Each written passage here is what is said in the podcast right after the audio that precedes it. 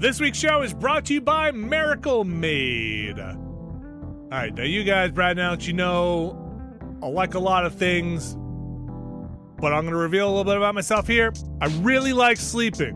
Mm-hmm. Oh yeah, I'm like, oh, it's, Oh, on- yeah. it's in my top three. of it's a great I thing to do. Wait, hang on. Eating, sleeping, and Sleeping again. It's, All right. it's it's mostly sleeping, then eating, then sleeping again. got it. Yes, Got sleep, it. get up, eat, then you get back to sleep. yeah.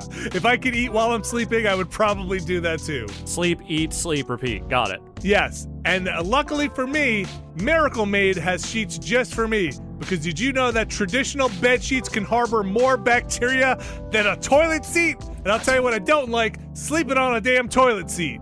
I would rather sleep in some nice sheets. I don't know, man. Have you tried it? Unfortunately, yes. And it's not my style. I won't ask you to elaborate. Inspired by those punks at NASA, Miracle Made uses silver infused fabrics and makes temperature regulating bedding so you can sleep at the perfect temperature all night long. It has self cooling properties. The sheets that are infused with this silver prevent up to 99.7% of bacterial growth, leaving them to stay cleaner and fresh three times longer than other sheets. And no more gross odors. Only the best odors in my sheets. You can go to trymiracle.com slash nextlander to try Miracle Made sheets today. And whether you're buying them for yourself or as a gift for a loved one, if you order today, you can save over 40%. And if you use our promo Nextlander at checkout, you'll get three free towels and save an extra 20%. Miracle is so confident in their product, it's backed with a 30 day money back guarantee. So if you aren't 100% satisfied, you'll get a full refund.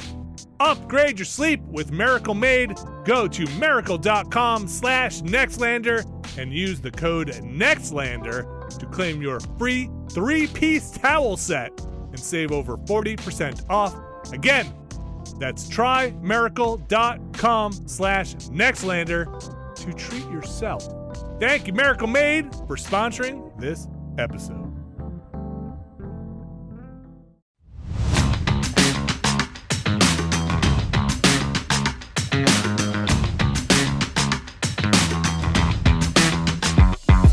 Hello, everybody, and welcome back to this here, the Nextlander podcast, or the Nextlander podcast, or ne- or Nextlandy, or uh, uh, the NXL, or uh, you know, NXL. whatever. NXL is I- pretty good. I have been subtly pushing NXL every chance I get because it, yeah, to me, NL will never mean anything but the Netherlands. So Brad also, X, X's are cool. Yes, call, yes, Brad. X's are cool. Shoemaker, that's me. Brad, uh, uh, X's are cool. Some X's are cool. I uh, I happen to think uh, you know keeping a good relationship with the X's is, is probably you know Uh, yeah, the- the- sure. you know it depends. It depends. A lot of ins and outs there. Actually, Yeah. this, is a, this is a quagmire. Let's not get into it. Alex Depends on how it ended, you know. Alex Navarro. Oh God, he has an X think. right in his name. I know, but yet, it, it- weirdly enough, the O's are where I tend to side, not as much the X's. Oh. So Like like you're like a like oh boy. I just like a nice circle, a nice perfect circle. It's round, it's pleasant. you heard it here first. Alex Navarro, big Perfect Circle fan. Uh, can't get enough. Uh, that explains a lot I- of the wow. It's got a lot Yeah, I of would- O's in it. I would Mhm. believe that about him. I would believe Yeah. that he is genuinely perfect. I mean, he's wearing a Deftones shirt. I, I, that's kind of in the Look, I like that first perfect circle r- record. I'm not really interested in anything they've done since then. Judith, great Me- song. Maynard James Keenan, huge, uh, huge NXL fan. It's, you think you think- Allegedly. we yeah, have to say allegedly because we don't actually know. I can say whatever I want here on episode two of the NXL Nextlander podcast. It is Thursday, June 17th. June 17th. How are those words coming out of my mouth? How is it June 17th already? I have Rip Van Winkled my way from May to June in some kind of time warp. I I don't understand how we got here, but it is here in the midst of summer here in uh, the Western Hemisphere. You mean you mean May 2020, right? Because in my mind, it is about and 14 months ago still. 1997. I no, yeah, May 2020 is uh was a hell of a year. But that was um I I uh I was thinking, boy, it'll be interesting to see Nextlander in one year. And I think as the time as time dilation for me as I get older, it's like, well, that's not even that long. And when I talk to my kids about like, hey, you guys have like one week of school left, they're like, oh my gosh, a whole week. That's unbelievable. I can't make it a whole week. I was like, you like, I sit on the toilet, a week goes by. Just wait, just wait, wait till you get to be our age. We eat weeks for breakfast around here. Man, Yeah. a, w- a week. Well, wait, are- can't- Eh, Have your kids been in school long enough to know that the last week of school is always a joke and no one does anything? Or are they still thinking, like, oh, God, I've got to Wait, go through classes true? that matter? Is that true? I don't remember school. Well, there's some there's some like you know uh I, I think it varies for everybody, right? Like some people have a lot of finals packed up in those last week. The if uh, I don't know if you guys remember the Regents exams, those were like uh uh Vinny, I dropped out in 10th grade. I have no idea what you're talking about. there are a lot of finals. The Regents, you have to take those at some point. Those AP classes have the AP tests uh, that learn the last month usually. Depend. I think it depends on a lot of folks. I have cousins. My my my brother's kids were pretty busy the, in the final week, you know. But hopefully, with any luck, your last week of school. Well, probably not this year. Involves just like I don't know, super soakers and and running around and stuff like that. Uh, my kids' last week of school involves them being upstairs in my house uh, and then me saying only three more days when they come downstairs uh, and then they're gonna have a week off and then they're gonna have camp and then i will get my mornings back because camp and we run around outside doing good lord knows what out there but i'll, I'll be over here uh, summer starts at the caravella household in Indeed. just in just one week. I told them they can have um next week they can play video games as long as they want. It's full on Ooh. and they got that ratchet loaded up there. They've got Mm. chicory loaded up there. They've got a bunch of stuff. Um there's something else that uh, um I was very excited to to oh told my son about um um that Sonic Colors uh remaster that it got announced unlimited I Wait. think it's called. Are you making that up? Nope. No, that's a real thing. I'm pretty sure. Really? Yep. He was very Sonic excited. Colors. Sonic Colors is old enough to remaster. That was Apparently. Wii U. Is that Speaking Wii of- Speaking of time dilation, what? Yeah. Uh, and that was a very exciting uh, uh, five minutes of being like, "Hey, you know, remember that Wii Sonic Wii U Sonic game you kept talking about? It's coming out, man!" And I thought I was gonna have a cool dad moment, and he was like, "Yeah, no, my friends and I were talking about this yesterday. we know already. All right, whatever, whatever." Um. So yeah, pretty pretty exciting times here. It is it is uh cooled off, so I'm pretty excited. We've had a kind of a nice mellow week here in the in the Northeast. Um, Alex, I'm sure you appreciate it being in that room streaming during E3 was not probably Oh. not not too too bad, right?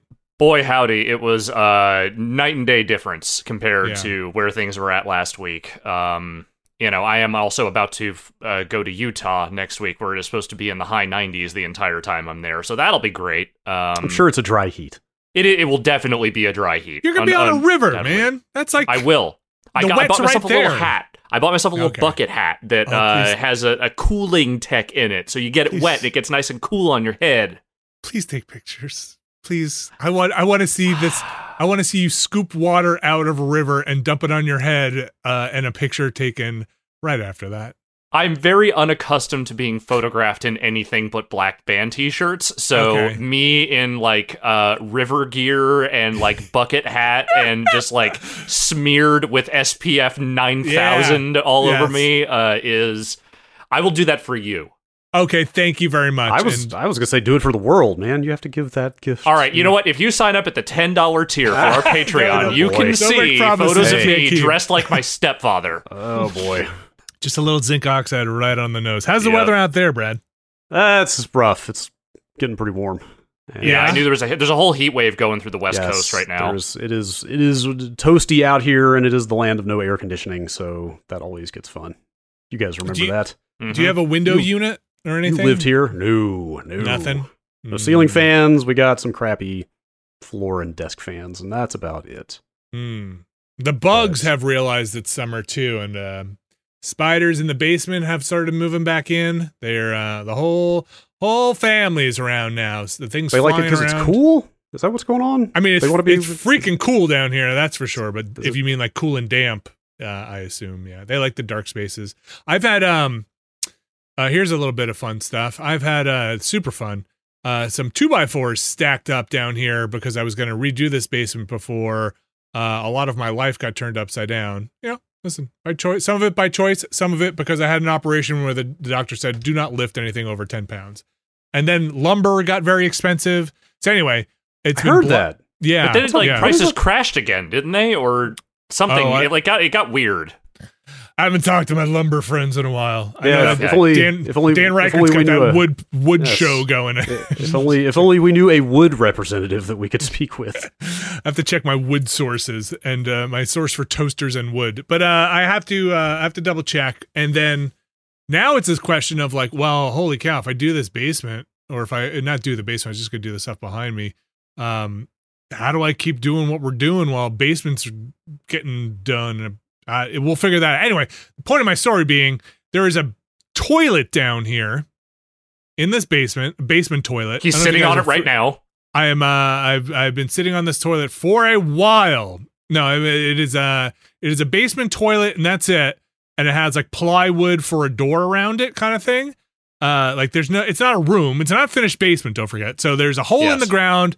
What sit on uh, underneath the toilet, and the toilet sits on top of that, and it's flushable and it fills because there there were at one time lines. There are pipes.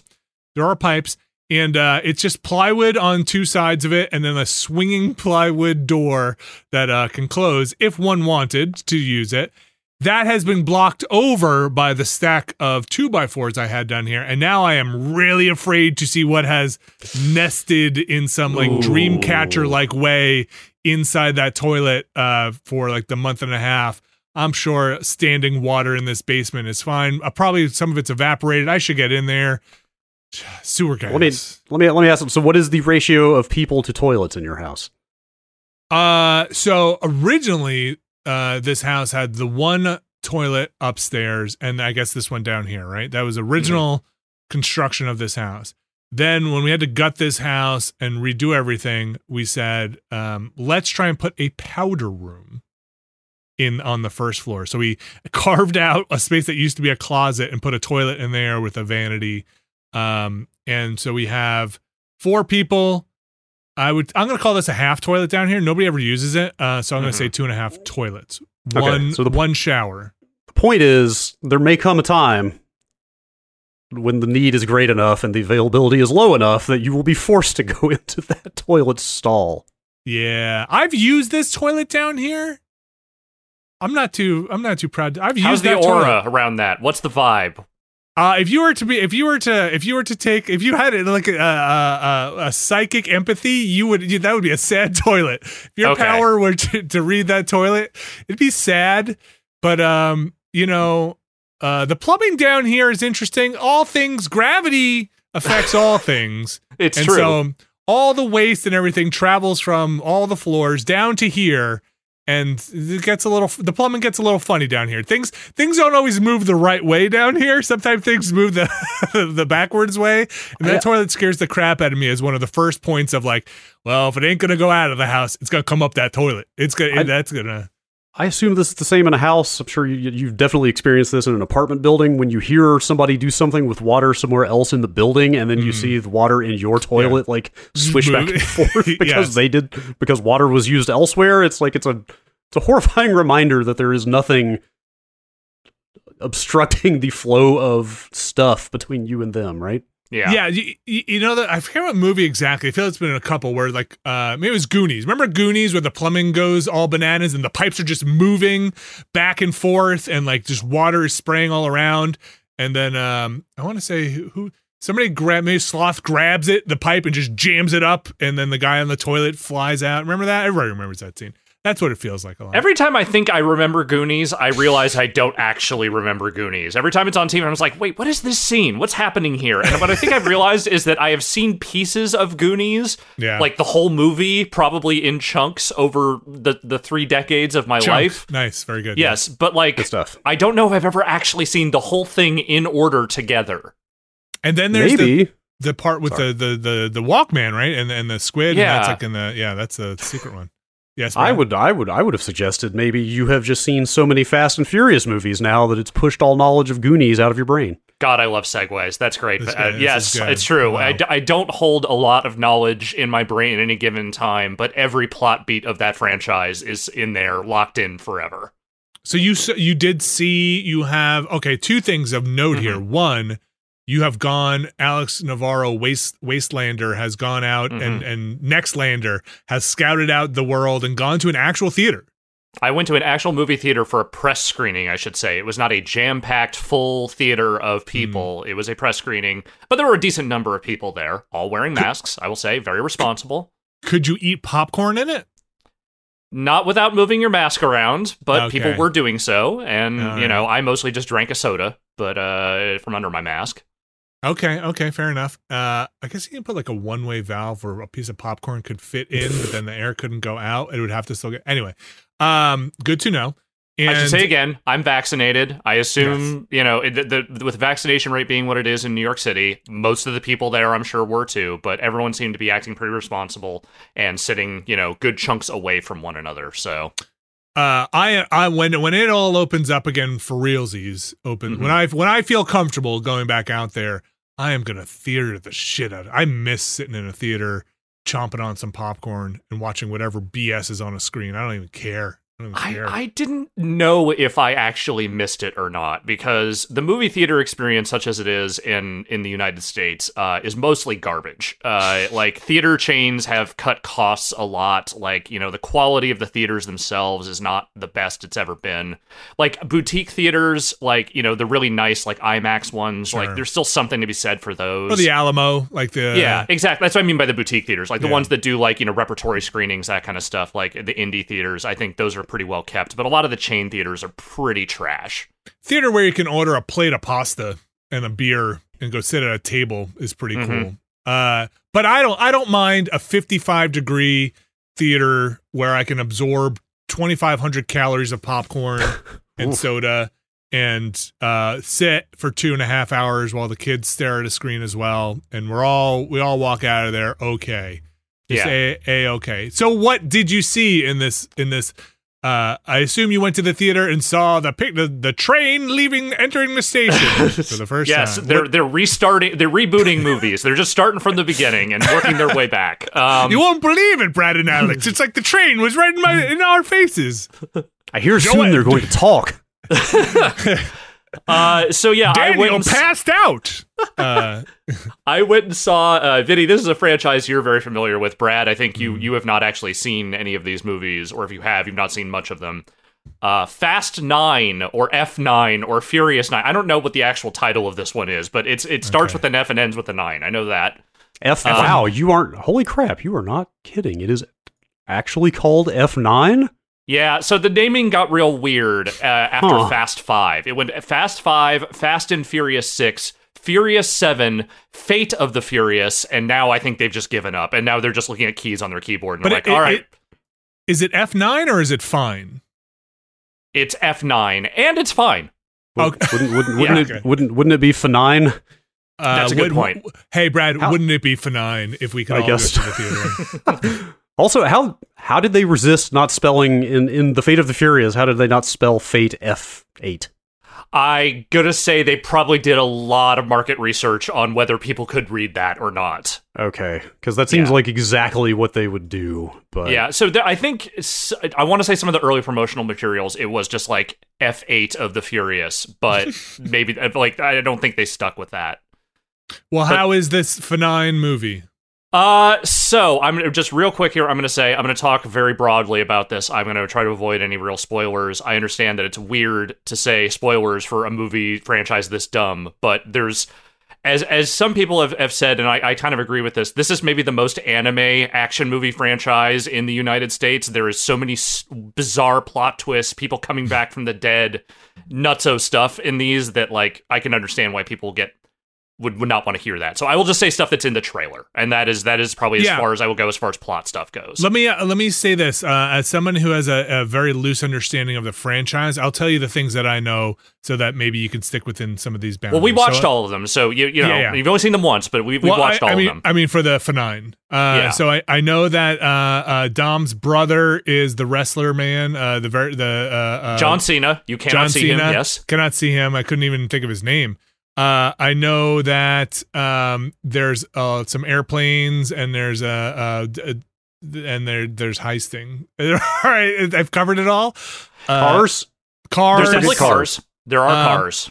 Maybe something with Han, but I feel like there's always something with Han. I don't know if I'm making that up or if that's a, a thing. And that's about So it. I can I can talk about that because that's in the trailer. Like they showed Okay. that in the very first trailer for this movie. Han, who is uh, the main one of the main characters from Tokyo Drift, who became a staple of the series and one of the key uh, sort of like like focal points of the timeline in the series uh, after his his quote unquote death.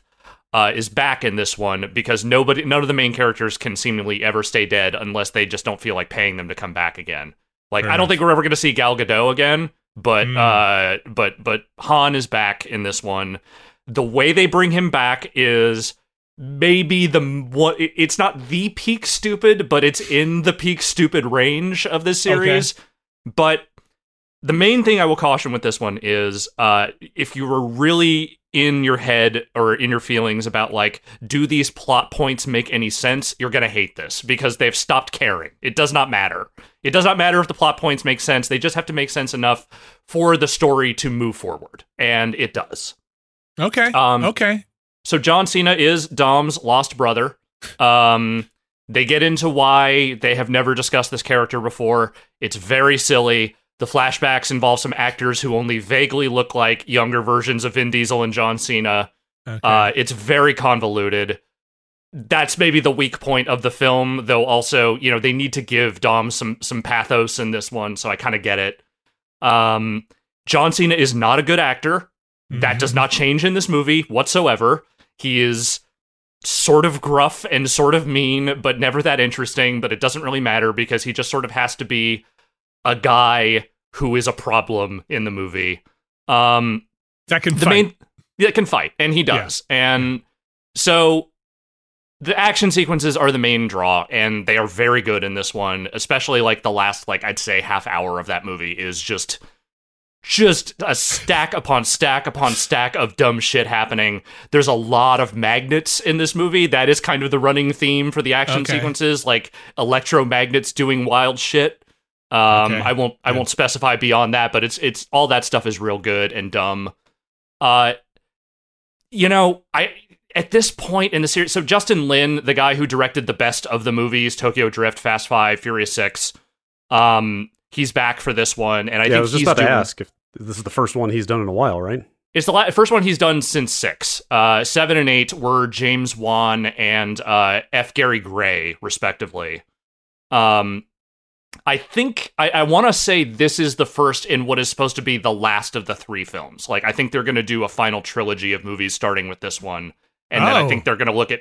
I, I want to say that was what they were talking about. Maybe that'll change depending on how box office is, but Are we I done mean- with like Hobbs and Shaw? Like, is that uh? I don't know about that All right. one. Um, Okay. Hobbs and Shaw made money. It was awful, like just awful. So I don't know what the the appetite is for more of those, but it All did right. make money. So I wouldn't be surprised if they tried. Okay. Uh, but so the screenwriter who worked with Lin on most of the good ones, he went off to go do Hobbs and Shaw. He's not on this one. So Justin Okay. Lin and someone else wrote this one. Um, it's look, it, it, I like this one better than Fate, which was the last one that you and I saw, Vinny. We went to Mhm. the theaters for that one. Um, I think it's like in the middle in terms of like the ranking order. Like it's not quite as good as the best of the series, but it's definitely like I, I liked it more than I didn't. Um, it- it's real dumb, and when it leans into the real dumb, it's like choice, like fantastic stuff. okay. My I just my one favorite subtle touch I will get in that is not really a spoiler in any way. Uh, Tej and uh, uh, Roman, you know the Mhm. the chuckleheads of the group, uh, the, and the tech guy. They basically turn them into the Rosencrantz and Guildenstern of this series in this one. Like they are basically meta commentating on their existence within these movies, their seeming invincibility throughout the series, and the way they kind of play on that in this one is real funny. Oh boy. Okay. Are they becoming aware? like, are they? I think they might be becoming self-aware. Okay. Um, it- but oh boy.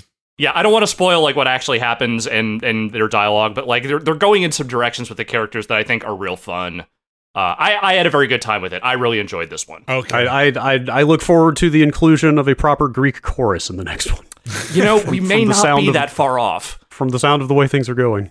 Yeah. um, or like a Dom winking at the camera. Uh, oh no, he didn't. And then Yeah, exactly. just, uh, Don't go there. yeah, right, guys. And then and then rolling out. Um, I I want to watch that in a party atmosphere. Is uh, I Yes. gotta figure out a way to watch that. I, I a I can't. Uh, there's nobody in this household wants to watch that movie with me. B I don't know if I want to watch that by myself. So I need to figure out a way to go watch that movie um uh, uh, somewhere at some point. So we'll we'll see. But thank you, Alex, in the field reporting. Alex Thank you. Navarro. Yes. F9. Uh, F9 was not the only thing happening this week, though. No. Uh, we uh, we also uh, well, or last week. not only that, uh, it's not the only thing that happened this past week that starts with a letter and ends with a number. Hmm. That's that's true. Talk we about a had, segue. uh, Yeah. That F1 podcast is cool. Mhm. Uh, no, that uh, we had E3. Okay, we had the season. uh, Okay, we had an E3 like thing happen. In the space of E, in where E3 in the summer normally would be, were many game events, including uh, E3 2021's official roll up of events. We had the Summer Games Festival happening, uh, Jeff Keighley's uh, Summer Games Fest. Yes, the war between E3 and Jeff Keighley rages on. This Cold War got hot. It Uh, did. Uh, we had uh, a bunch of other uh, publishers and developers. I can't tell where they were, what what in what uniform they were they were marching to the field on. I some of them were independent, maybe just mercenaries out there streaming themselves. Maybe some of them were wearing the colors of the E3. Some of them were on uh, uh, Keighley's. I don't Battle know where. lines were drawn in the war between the conferences. Dearest. Martha, dearest Martha, I'm publishing a game this year and have chosen to side with Keighley's Festival of Resistance. Um, I write you from the field. The streams have never been so good. The, uh, Keighley, Keighley's regulars are on the march. Ni- Nintendo uh, made an airship and just was above the whole thing, beaming down mandates about streaming as it flew over the, Oh, the globe. boy. Never to land, only Do to not my- mirror stream. You may Dude. not mirror stream. Dude, holy shit, what a rude awakening yesterday morning. that Um, was when I was sitting here at like 7:45 and all of a sudden saw the tweet from Nintendo Japan going around about like you may not coast Oh my god. well, co-stream, mirror stream, whatever to- translation. Well, that you know, that. I think I think that might have come out of Twitter translation. It's hard to say how accurate that is, but like more more to the point, like we're like inside of an hour of needing to go live for that thing, suddenly seeing this thing going around saying like, "Hey, maybe it's not a good idea from the health from the standpoint of the health of your Twitch channel to stream this." And yeah, it was, uh, it was very odd. trial- Twitch, Twitch kind of got out there and was like, yeah. yes, trial by fire on like dealing with copyright stuff in the modern streaming world for us. Let's say. very very uh very so all of that stuff aside um no matter what venue or avenue people took to announce stuff there were a lot of announcements uh there were a lot of games a lot of it stacked to 2022 uh, uh you know i think i think that's kind of par for the course for e3 as well like a very but a decent amount of stuff that is uh, coming up in the near future, and also a lot of stuff, especially on the Microsoft side and on the PC side, of demos that just kind of went out uh, that are available now. So if you if you are listening to this uh, this week, go check out. And you're in the Microsoft uh, ecosystem or on PC on Steam. There are a lot of demos out, uh, but so you should check those out. Uh, like fifty something, right? Uh, at least on the Microsoft at least side? 30, I Microsoft- think. Microsoft Microsoft put up 40 for their Okay. ID at 40, Xbox okay. kind of Summer Game Fest demo onslaught. That's Yeah. probably my favorite sort of innovation out of the way E3 has gone. Like people, you know, we were what two months into the pandemic last year around E3 time. Like they just barely had time to figure out what the hell they were doing. But now they've had a year to think about it, and like, yeah, they got all these demos ready for kind of your like show floor in your living room experience, right? And it's just like here's a bunch of builds of games that are coming out, and you can play them at home. Like it's kind of awesome, and they all mm-hmm. go away next week, so it is very much That's a right. like. Hey, Yeah. we're in the E3 window. Play these E3 builds while you can. And they feel Which- very much like builds that would have been on the show floor, you know, Yes. if there was a real show. Which I will For say sure. the one thing that's maybe like a little bit of a bummer to me is that they were not able to get AAA developers for the most part to kind of you know come along with this. Like that's a lot of Yeah. extra work, you know, for any studio. And the fact that like so many of the indies had this stuff ready to go, but like other than that Final Fantasy thing on PlayStation and I want to say Scarlet Nexus, I'm not sure that there's much else from there. Yeah, I, I want to throw this out there real fast for any developers listening. Hot tip for next year: if you really want to nail the authentic E3 show floor experience, have your demo boot up to like just somewhere halfway through with the character just standing there idling, doing nothing, like mid game, as if somebody played half the demo and then put the controller down and walked off. Yes. That's Because that because that's the E3 experience. That's right. Yes, uh, I want to cover. I want to also. I want an invisible. What is this running on? Ah, you know, it's uh, just give me. Uh, we're gonna give you an Xbox controller. Don't worry about it. Don't, don't look under the curtain. Do not do don't- lift the curtain. right. Do not do not lift the tablecloth on Yes. this demo kiosk. Does not matter what it's running on. Uh, so a ton of ton of stuff. We we uh, if you're catching up with our coverage of it, we did a bunch of stuff with Waypoint. Thanks again to the Waypoint folks. You can go check that out. Most of it's archived. I think all of it should be archived on our YouTube channel at this point. Talked over a bunch of the streams. I think let's just get into some of our favorite stuff uh, first, and then we can get into some of the bigger news and, and things. But while it's a little fresh in my head, uh, some of the things that I saw that stood out to me. Um, there was that Metal Slug XCOM ish game. I think that was shown um, pretty early on there, which uh, was kind of a was like- surprise. the first or second thing on the Keighley stream. Yeah, I can't Yeah. believe they actually called that Metal Slug Tactics. Like, once we got enough into the trailer to figure out what it was, that it was a turn-based Metal Slug strategy game, we just started saying Metal Slug Tactics, yeah, and then they actually called it Metal Slug Tactics. Like, I can't believe they didn't come up with, you know, whatever. It's the obvious name. Yeah. But- yeah. I mean, it's it seems it's not the first thing I would have thrown into a new tactics uh, style game, but sure, sure. You want to make it work? Make it work. Yeah. Um, I'm gonna. I'm just gonna jump through some of the stuff I wrote down. Uh, this isn't in no order of uh, how they were uh, released. Uh, do you guys remember that game Replaced? Is not Yes. very memorable. That was on the I- Microsoft I- conference. I Yeah. almost wonder if they're gonna think about another name. maybe not. I mean, They it's might out there. replace that name. it's out there at this point. Like maybe they're just going to stick with it. Like it's. I mean, the the game looks so cool. That's kind of half the reason I say that is that the game looks so memorable that the name not being very memorable is a shame. Yeah. Yeah, it's this um kind of 2D uh survive like it's got this flashbacky vibe or the kind of uh, old Virgin Interactive kind of vibe, pixely 2D. Black there's Blackthorne in there, kind of. Yeah, a little bit of like that rotoscope, like heavy animation, but it's got this pixel art look to it. Looks really striking, and, and it's and it, it looks like that brought up to 2021 or in this case 2022 when it releases. But um, it it looks really neat, and I want to see more of it. But I have forgotten the name of that game three times. Yes. So uh, uh, that is unfortunate. Also, a lot of the stuff that Microsoft showed, and this was showed during the Microsoft thing, um, you know, obviously coming to uh, Xbox platforms and PC, but a lot of it's going to, they said it was going to be on Game Pass day one. I, I I'm trying to. I was trying to think of a game that was not on Game Pass in that presentation, and I'm not sure if there was one. um, I'm I, sure I there feel mu- like I think they said single one- 27 of the 30 total Yeah, were going to be on like- Game Pass. very few of those games aren't on Game Pass at this Yeah. point. They are they are just sweeping everything up at this point. Yeah, so that replace game will be Xbox Game Pass day one. Uh, it'll be on PC, Xbox Series X, and Xbox One, and that's 2022. Uh, another thing that I saw that was uh, kind of just stood out to me because it was a big hit in this house was Slime Rancher 2, another Mhm. 2022 game. Uh, PC, Series X, also Game Pass. Uh, I'm going to jump around a little bit. There was a brief, I don't know why this one stuck out to me. It was a brief um, teaser for that game Contraband. Uh, yes, I saw remember that, one? with the with the Steely Dan. Yes, you know why it stuck out to you. It Yeah, it's the a Steely Dan.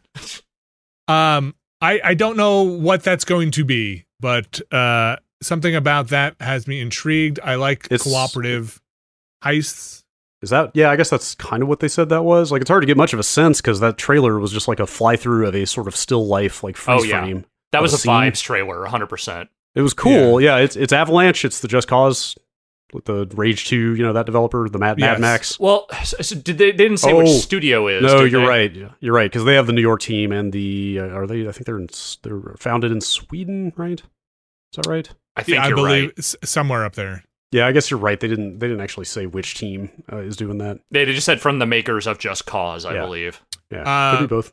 But it's built on the same Just Cause engine. It's built on the Apex engine. Uh, so that could be a lot of fun. Like if if you if you were to say, hey, the makers of Just Cause are gonna make a, a I'm gonna I'm just gonna say four player. Uh, I don't know if it's been confirmed four player, but like let's say multiplayer, three to four multiplayer.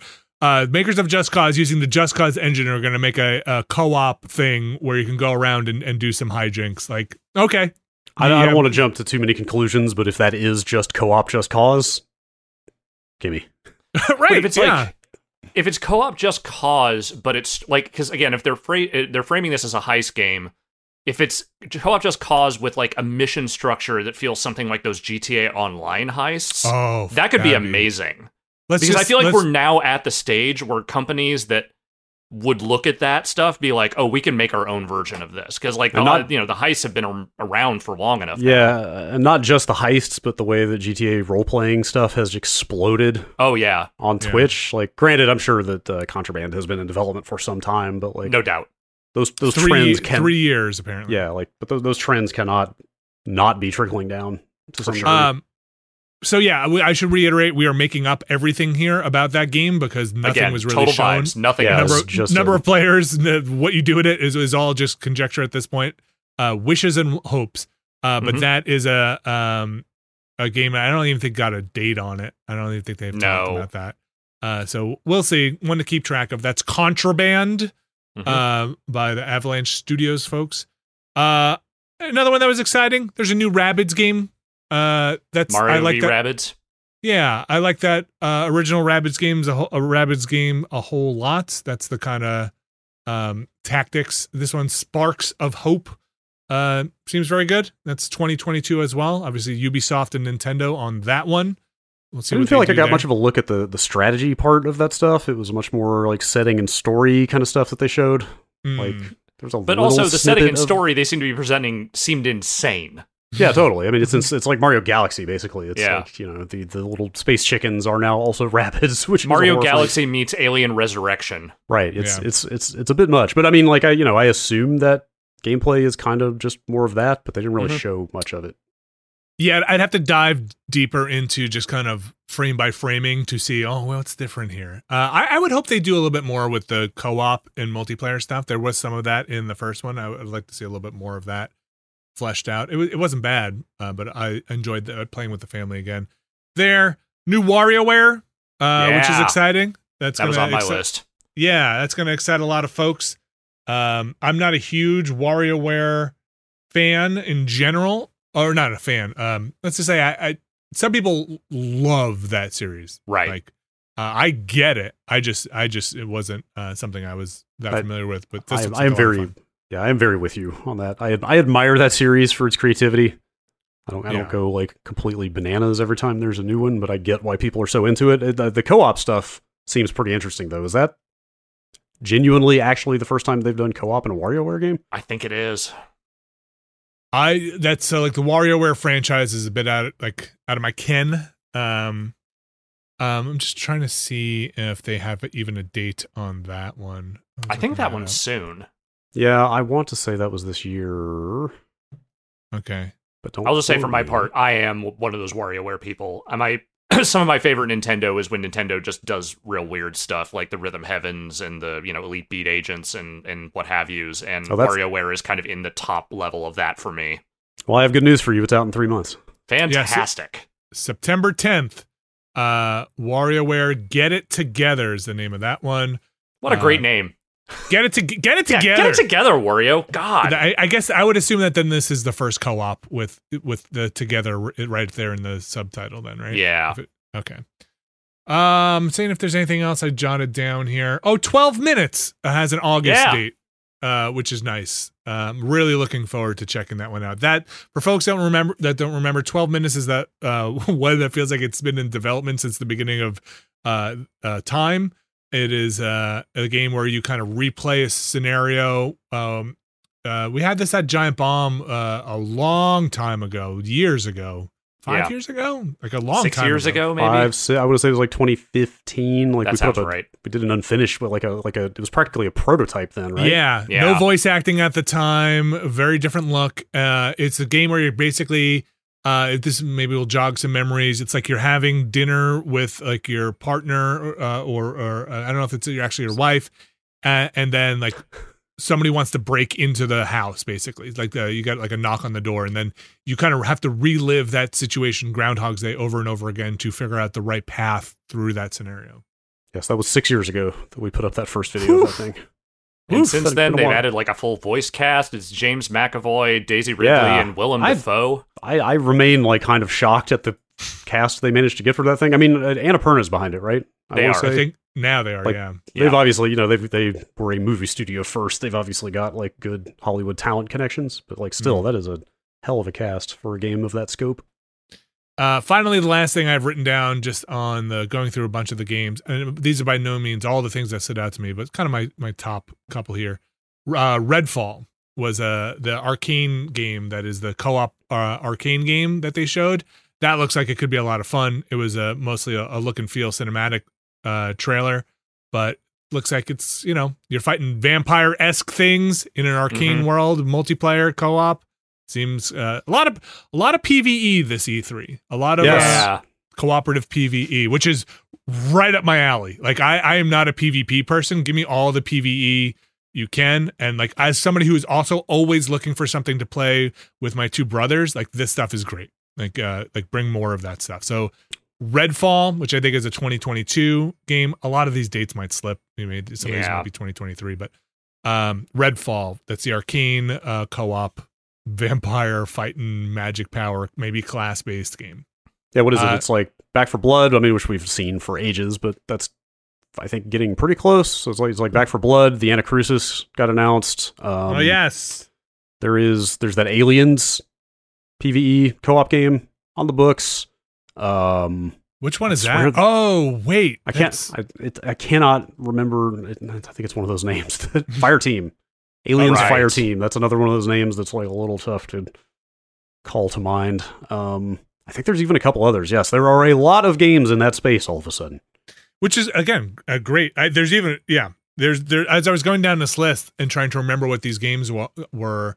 It was either the ones that the ones that had the names that I was clicking on, be like, oh yeah, what was this one? It was either like a PVE cooperative thing or kind of a 2D, 2.5D, really nice looking uh, uh, side scrolly thing. A, a couple of those this year that really stood out as well. oh, sorry, uh, Rainbow Six Extraction. Is that what? Well, that's what they went with, right? Oh I right, think the so. Game- The game Yeah. formerly known as Quarantine. Like that's another Yeah. one. That's another. Yes. That's another PVE co-op thing. They Um, are everywhere. Brad, do you uh, do you kind of want to run, run down some stuff that stood out to you? Uh, Sure. yeah. Like I I really want to see more of Starfield. I'm not going to say like what they showed blew blew my mind necessarily. But There's a like, reason I- they opened the show with that. So I I really wonder. I mean, we could have a whole conversation about the events of Sunday morning Yeah. of when the Washington Post they run their story like their write up interview I think it was at the just same the time. or trailer was it and just the, the trailer? Yeah. The Washington, yes, the Washington, some some segment of the Washington Post ran that Starfield trailer hours early, I believe it was. Gene Park innocent. That's, so he so he claims. Yeah. Um, So I really is- wonder, like, I guarantee I am looking over all kinds of logistical concerns uh, for getting a stream like that distributed that might make this impossible. But the thought occurred to me of like, do you think they were in a position to shuffle the order of that presentation?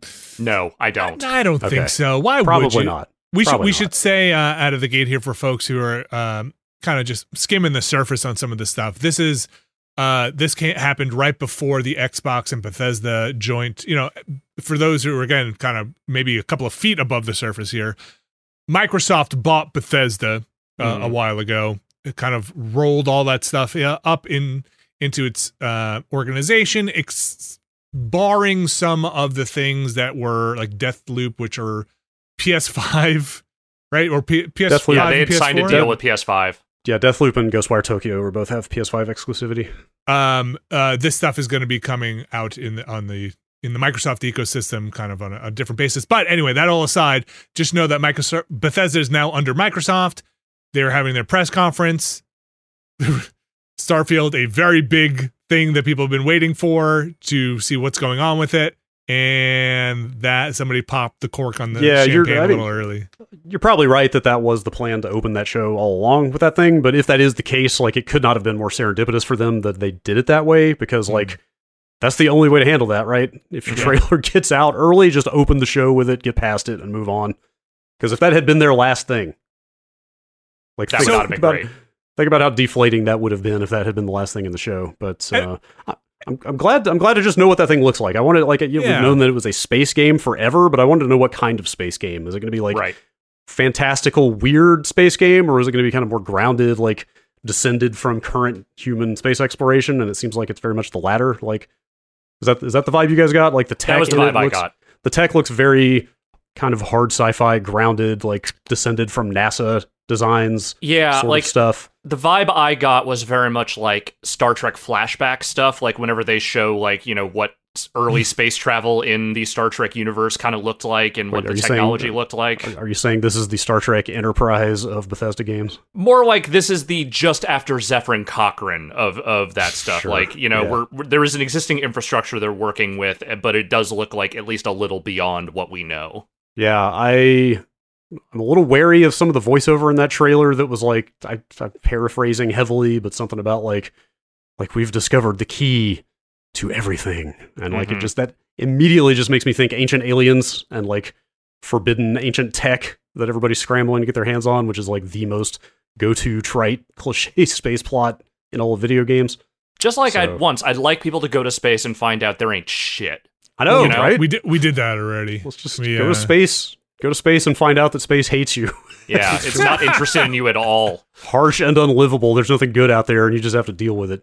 Um, uh, so do you you do not get the sense, and maybe this is just obvious at this point, that this is like in the Fallout universe. Like this is not just no, no, no. Okay. I don't. They've never really leaned into that. no, no. That's that's just pure fantasy booking at that point. Like that is. um I don't know if I use that term correctly. Yeah, no, that's no, like a no. No, you totally term. did. Okay, good. or- okay, great. I'm yes. happy. I've been around it enough. There we go. theory crafting. Perhaps? There we go. Um, but Uh, yeah. um, We they they go ahead. Well, that's I should we should just kind of going back to my earlier point. This is exclusive to PC and Xbox. Yeah, Uh, they- and they came out Series and said it. Like I should say. flat out, flat out on the screen right there. I mean, it was it was all but guaranteed already. Like Phil Spencer has nodded toward that reality so many times since that acquisition. Like it wasn't a huge surprise, but still nice to have it confirmed. And you know, But Series else are they X do? also. I mean, what else are you that's, gonna uh, do?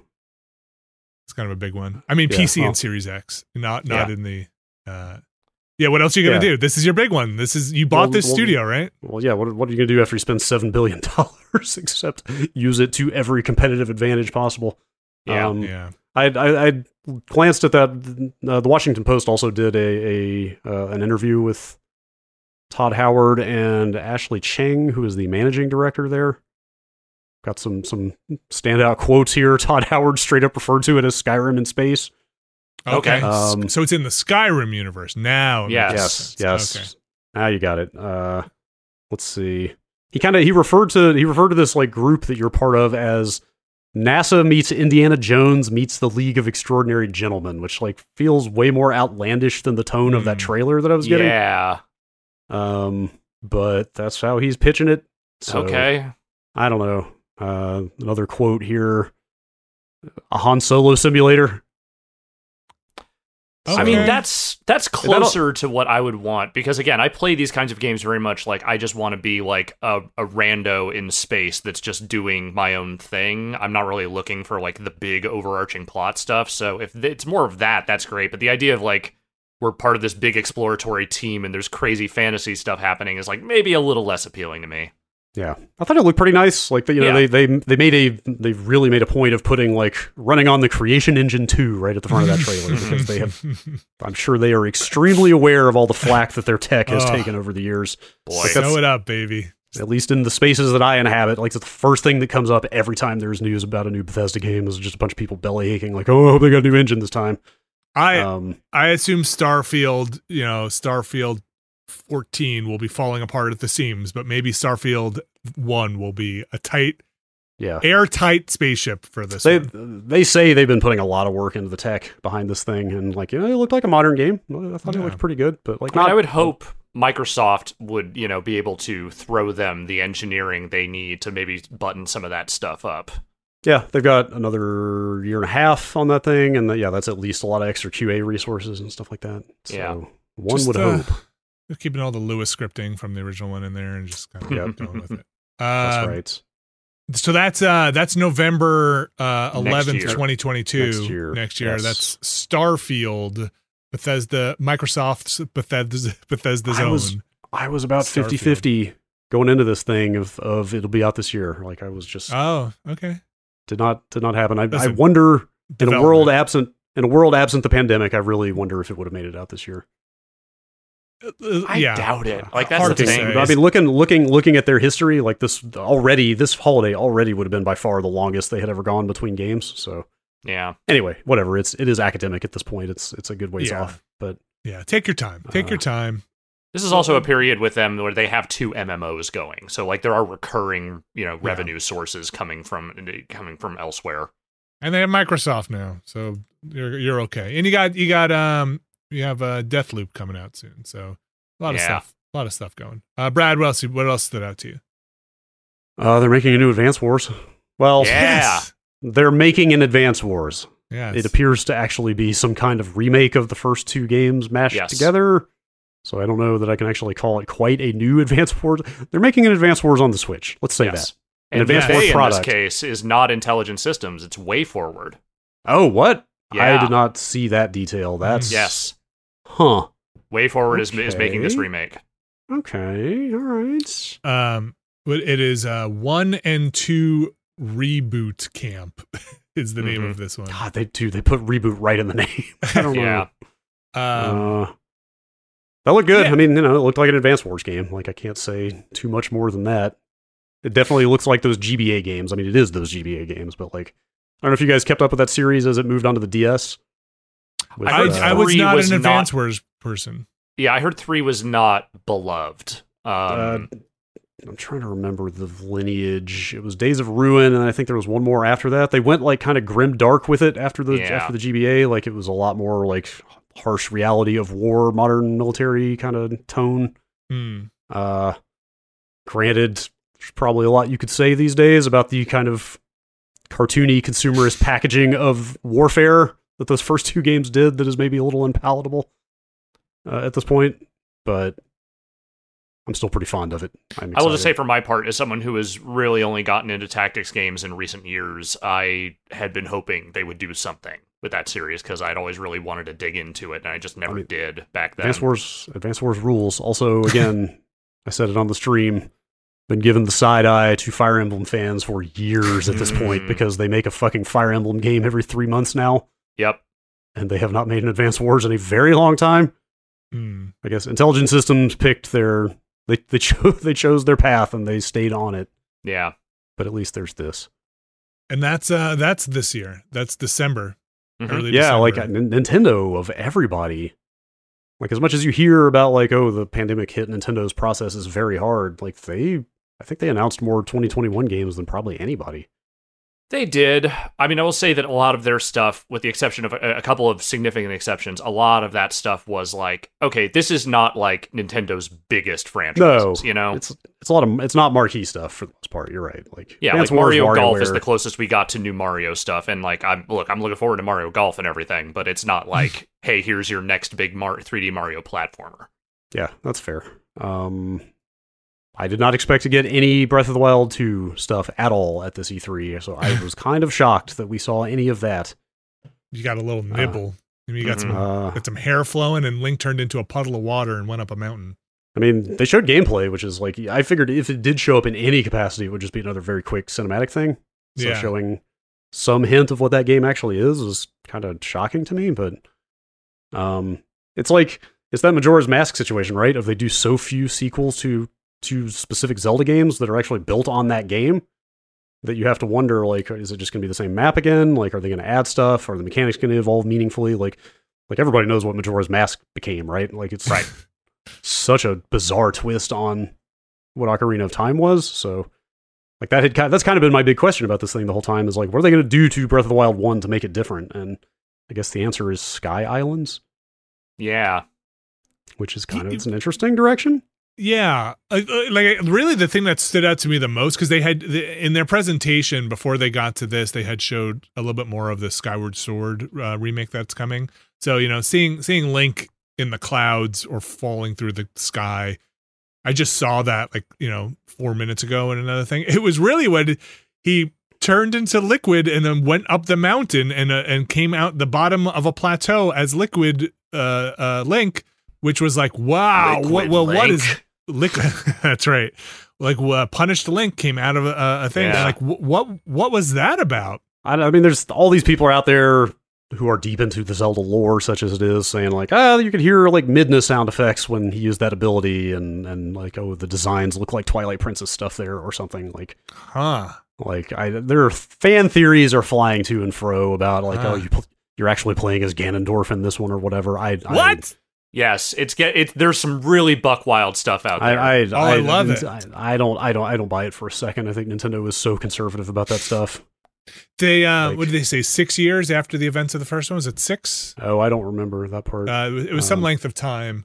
Uh, they also in their Skyward Sword thing, and and this isn't that big a deal, but I do love it when they referenced uh, the the canonical Nintendo timeline of Zelda and said uh, Skyward Sword is the first game in the in the timeline of Zelda. And it was like you referenced it. Now talk Uh. about the no Link and the Link loses timeline and the splits and he won, he failed. Ganon wins timeline. I, we all, come on, lay this all out. Get the flow chart out. they still got, they still got copies of the Hyrule Historia to sell, I guess. Yeah. Um, it's, it needs to be updated and revised with uh, uh, fresh stuff. So yeah, not a Yeah, lot I mean- that they showed there, but Yeah. they did show some. I, I cannot, I just cannot bring myself to care about the like post hoc justifications for Zelda lore sure. across I- across 35 years of games made by different people. I love Okay. how they try to fit it in there. I mean, it's I'll it's it's take it. amusing. It's it's an amusing exercise that they at least try. Um, but I think the the Sky Island stuff seems like a neat way to build on what they had before without just doing the exact same thing again. You know, it's like I'm sure they Mhm. will.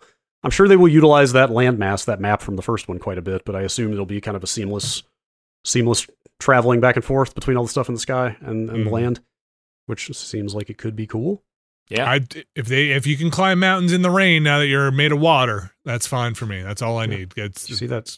See that Sky Island? You can fly there. or teleport there. Uh, what Yeah. else, Brad? Um, Stalker Two seemed interesting. I I've think it never had the played best any trailer of anything. Like it was, it was pretty, pretty out there. That Hmm. trailer, the cinematic portion or the narrative portion of that trailer made an impression for sure. Definitely. Um, we talked about it on the talkover a little bit. Like it definitely, they definitely made it look like kind of a modern cinematic Call of Duty ish shooting game, like a shooter Yeah. early on in that trailer. Which I don't know if that was an intentional bait and switch because like I think those games have always been like pretty hardcore survival shooters in my mind hmm from what I know of them. So I hope they are not leaning too far in that direction. But I mean, one of those games with better shooting that still isn't necessarily the focus on shooting. I I would not complain about. oh yeah, yeah, yeah, yeah. Better Yeah. shooting always welcome, of course, as long Yeah. as they have not stripped out the more hardcore elements of that experience. But But the rest of that trailer seemed like it it kind of dug a little deeper into the weird stuff, which I liked. yeah, all the trappings around that made me really want to play that game, which I did Same. not expect uh, coming out of that at all. Um, Where was that shown? Was that at the? That was Microsoft. Microsoft. That That was was like the Xbox. second trailer it they was showed. early, early on the Xbox stream. Okay. Yeah, that looked pretty good. Um, thought Metroid Dread looked neat. Uh, Yeah, I just pl- love that it played, exists. Yeah, it's it's cool they're making it. I, mean, I played a little bit of that last MercurySteam Metroid, the remake of two, I think it was, that was Mhm. on the 3DS, and like it was fine. It played well.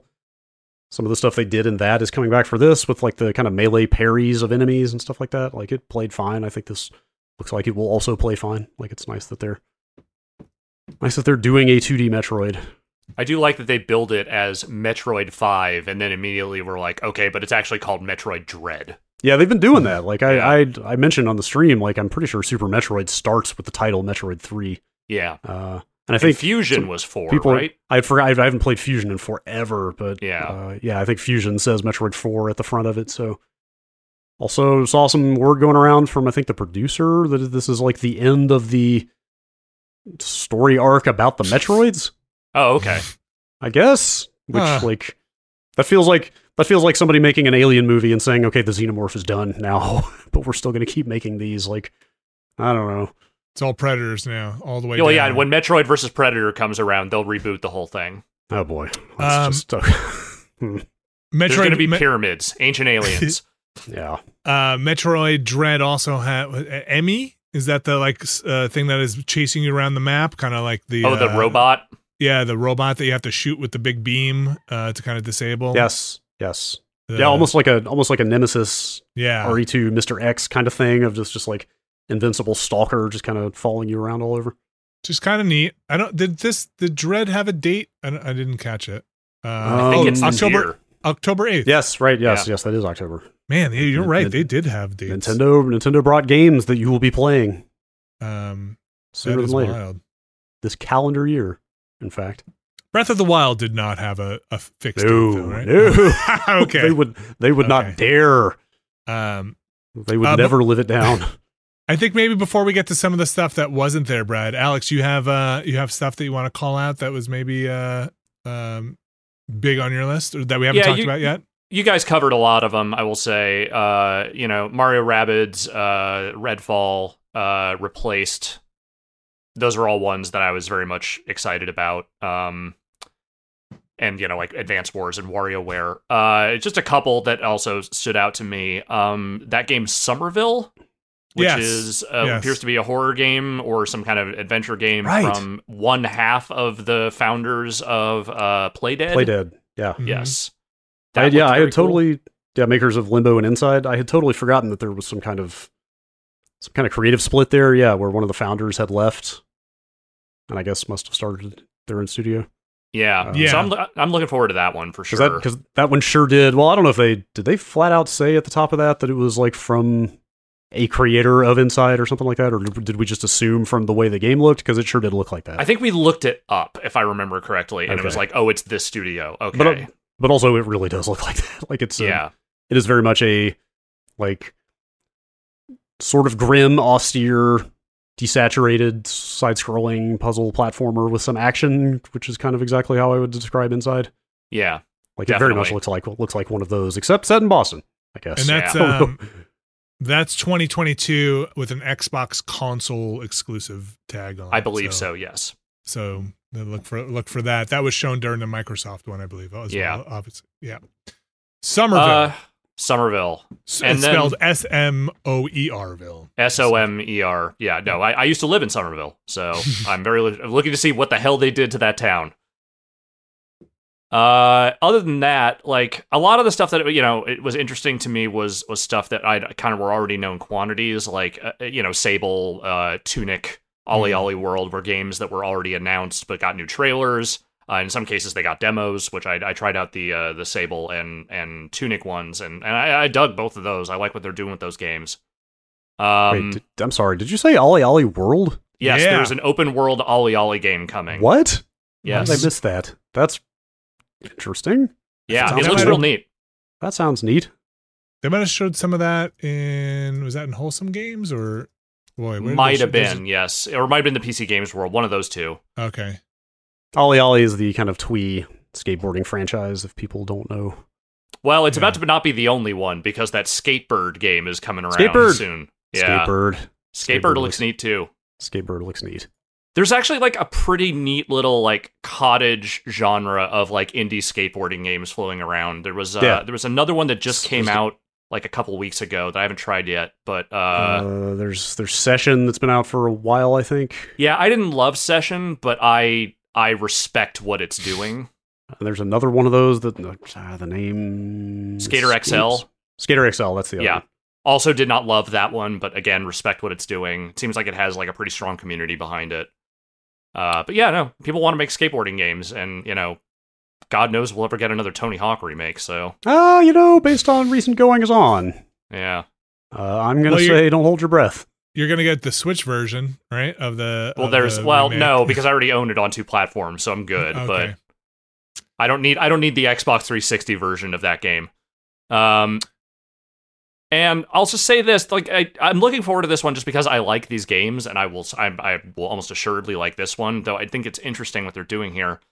Forza Horizon Five. Uh, oh sure. which takes place in in Mexico this time. Interesting to me mostly because I guess I didn't realize this, uh, but Forza Turn 10 Forza is not on the immediate horizon, so to speak. Uh, I thought that one would be due because that's usually the order they go in, but I guess what what's happening is that that one has been like rebooted pretty hard. Hmm. So whatever they're doing with that one, they're not ready to show that. Uh, and so I guess you know Horizon kind of took the spot again, and like you know this one looks good, and they're they're doing some neat escalations of what they did in four, but I was just I was expecting like okay here's your hardcore driving sim one, and it's like nope check it out Yeah. we're crashing through Mexico. Yeah, man, like Turn 10 was on such a steady cadence with those games, like every two years for as long as I can remember, that this is a long time for them to take off. But I'm like, not against it. No, like I mean, if anything, like they needed to go back to the drawing board, right? After making Yeah. those games every two years for so long, like you really need to rethink at some point because And people got real mad at the economy. I think Yes. in Forza Seven especially. yes, that stuff has not gone great for them for the last No. couple. I think.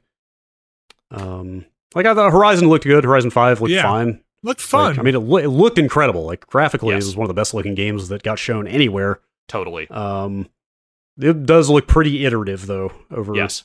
because they've also been cranking those games out at a steady clip, and like this looks like you know it's got a nice variety of environments and stuff in there, but it does look very much like more Horizon. There is something that makes me giggle about them showing it that looks like car gangs busting into all these uh, uh, beautiful landscapes and towns, just doing donuts around Yeah, I mean- uh, monuments and, and Dude, canyons and stuff. That's what like- Horizon is, man. The Horizon Festival comes to your region. Just destroys Go it. like leave. They are going to fuck it up, man. They are going to defile everything that you know and love about this space. They have just enough like uh people in the thing. Like if they had no people ever rendered in the in the scenes i would be like oh okay they're just not they're just this is a made up world where there are no people. But they have just enough people with their arms crossed standing on balconies kind of watching what's happening Mhm. that makes it look terrifying of like oh no they're back they've emerged from the ground and now this uh, rav 4 is going to be fucking tearing it up uh across m here You saw you saw how many of those stone retaining walls got completely obliterated in Forza Horizon Oh, 4. yeah. It's like it's like oh my my great great great great ancestor built that wall. We've been tending this farm for twelve generations. This cottage was built in 1273, and guess what? I just drove a Hummer through it. Fuck you. just just need a button that just throws a pack of Doritos out as you Yep. as you crash through. Just a Slurpee cup ejects out of the back. The Um, Horizon Festival must feed. yes. well, let me. Uh, I'll, I'll tell you what. How about if I run down the things we talked about here, and then uh, maybe we take a quick break and talk a little bit more about the E3 news uh, th- that happened because there was, believe it or not, There were a few things. there was some more. And then after that, we didn't do this at the top of the show or forgot. And then after that, we'll talk about Ratchet and some chicory after that. We're going to do uh, the rundown of what to look forward to. But uh, we talked a little bit about uh, Metal, Metal Slug Tactics, Contraband, Rabbids Sparks of Hope. That's 2022. WarioWare Get It Together. That's September 10th of this year, which is wild. Mhm. Slime Rancher 2 2022 um uh Redfall 2022 that's that Arkane game uh 12 minutes which is August replaced which is the, the name of the game I will continue to forget forever that's 2022 Starfield which has a date you think it hits this date November 11th okay Yeah. November don't- I don't 11th 2022 I don't think they'd put that out there unless they were pretty confident. uh, Breath of the Wild 2, no date. Advance Wars 1 and 2 Reboot Camp, uh, which is December 3rd. Stalker 2 Heart of Chernobyl, which is uh, March, or sorry, April 28th, it looks like, if, unless I got that wrong. Metroid Dread, which is October 8th. Uh, and a ton of other games. Oh, Somerville, uh, Mhm. which is uh, uh, 2022. And then Forza Horizon 5, which is actually this year, November 9th Yes, it is. um, some of the stuff we talked about there in case you missed the names of the games. How about we take uh take a quick break here and we'll be back with some of the other E3 announcements and some of the things that we were looking for that didn't show up at all. Uh, will you will you join me, Brad and Alex? I will. I All will, right. unlike the games that didn't make it to E3, I will show up. All right, we'll be back in just a moment. This week's show is brought to you by Rocket Money. Brad Shoemaker, Alex Navarro. I bet you guys have subscriptions. I had a lot of subscriptions. I had too many subscriptions, and at a certain point, I had to drill down. I had to I had to focus. I had to make sure that I did not have so many subscriptions anymore. You had to take time out of your day, My busy schedule. your time, which is worth more than anything, to find those subscriptions and cancel. them. Brad Shoemaker, do you live a subscription lifestyle? I am just a walking monthly bill at this point. It's the world we live in. If you need help, boy, guys, I got some. Uh, I got some news for you. Rocket Money is a personal finance app that finds and cancels your unwanted subscriptions, monitors your spending, and helps you lower your bills all in one place. It says here that most people think they're spending $80 on their subscriptions, when in reality, the number is closer to 200. My God. What are we even doing? With Rocket Money, you can easily cancel the ones you don't want with just the press of a button. Rocket Money also lets you monitor all your expenses in one place, recommends custom budgets based on your past spending, and they'll even send you notifications when you've reached your spending limits. Stop wasting money on things you don't use. Cancel your unwanted subscriptions and manage your money the easy way by going to rocketmoney.com slash nextlander. That's rocketmoney.com slash nextlander, rocketmoney.com slash nextlander. Thanks, Rocket Money. This week's show is brought to you by ExpressVPN. Alex Navarro, Brad Shoemaker. You're not gonna walk out of the house naked, right? Not if I can help it. You're gonna put your VPN on first. Yeah, of course. Of course. One leg at a time, like I always do. ExpressVPN is the easiest way to browse safely, securely, and just better. I just used ExpressVPN. I was away on a trip. I've had ExpressVPN for a couple of years here. When I got on that hotel Wi Fi, I slipped right into ExpressVPN. One click, very easy. Get in there, and then I was able to access the internet, let's say. yeah. mhm. What, what are you doing on that vacation there? hmm? I was I had to access my GitHub account and Uh-huh. I was doing Yes. some coding and then I'm sure. I, I used my ExpressVPN and then VPN'd into my home computer. Likely story. Uh huh. And then uh, I watched, uh, you know, I watched uh, some videos, uh, you know, and it's That's fast what they enough. It's- all say. it's got great speeds. It was connected very easily. I was even able to stream in HD, problemless, on the hotel Wi-Fi, and they didn't know. They didn't know a damn thing. Says here you can connect to ExpressVPN and you won't even realize you have it on, which I can vouch for. It's pretty seamless. So right now, go to expressvpn.com slash nextlander and you can get an extra three months of ExpressVPN for free. That's expressvpn.com slash nextlander to get three extra months of ExpressVPN. expressvpn.com slash nextlander. Thanks, ExpressVPN.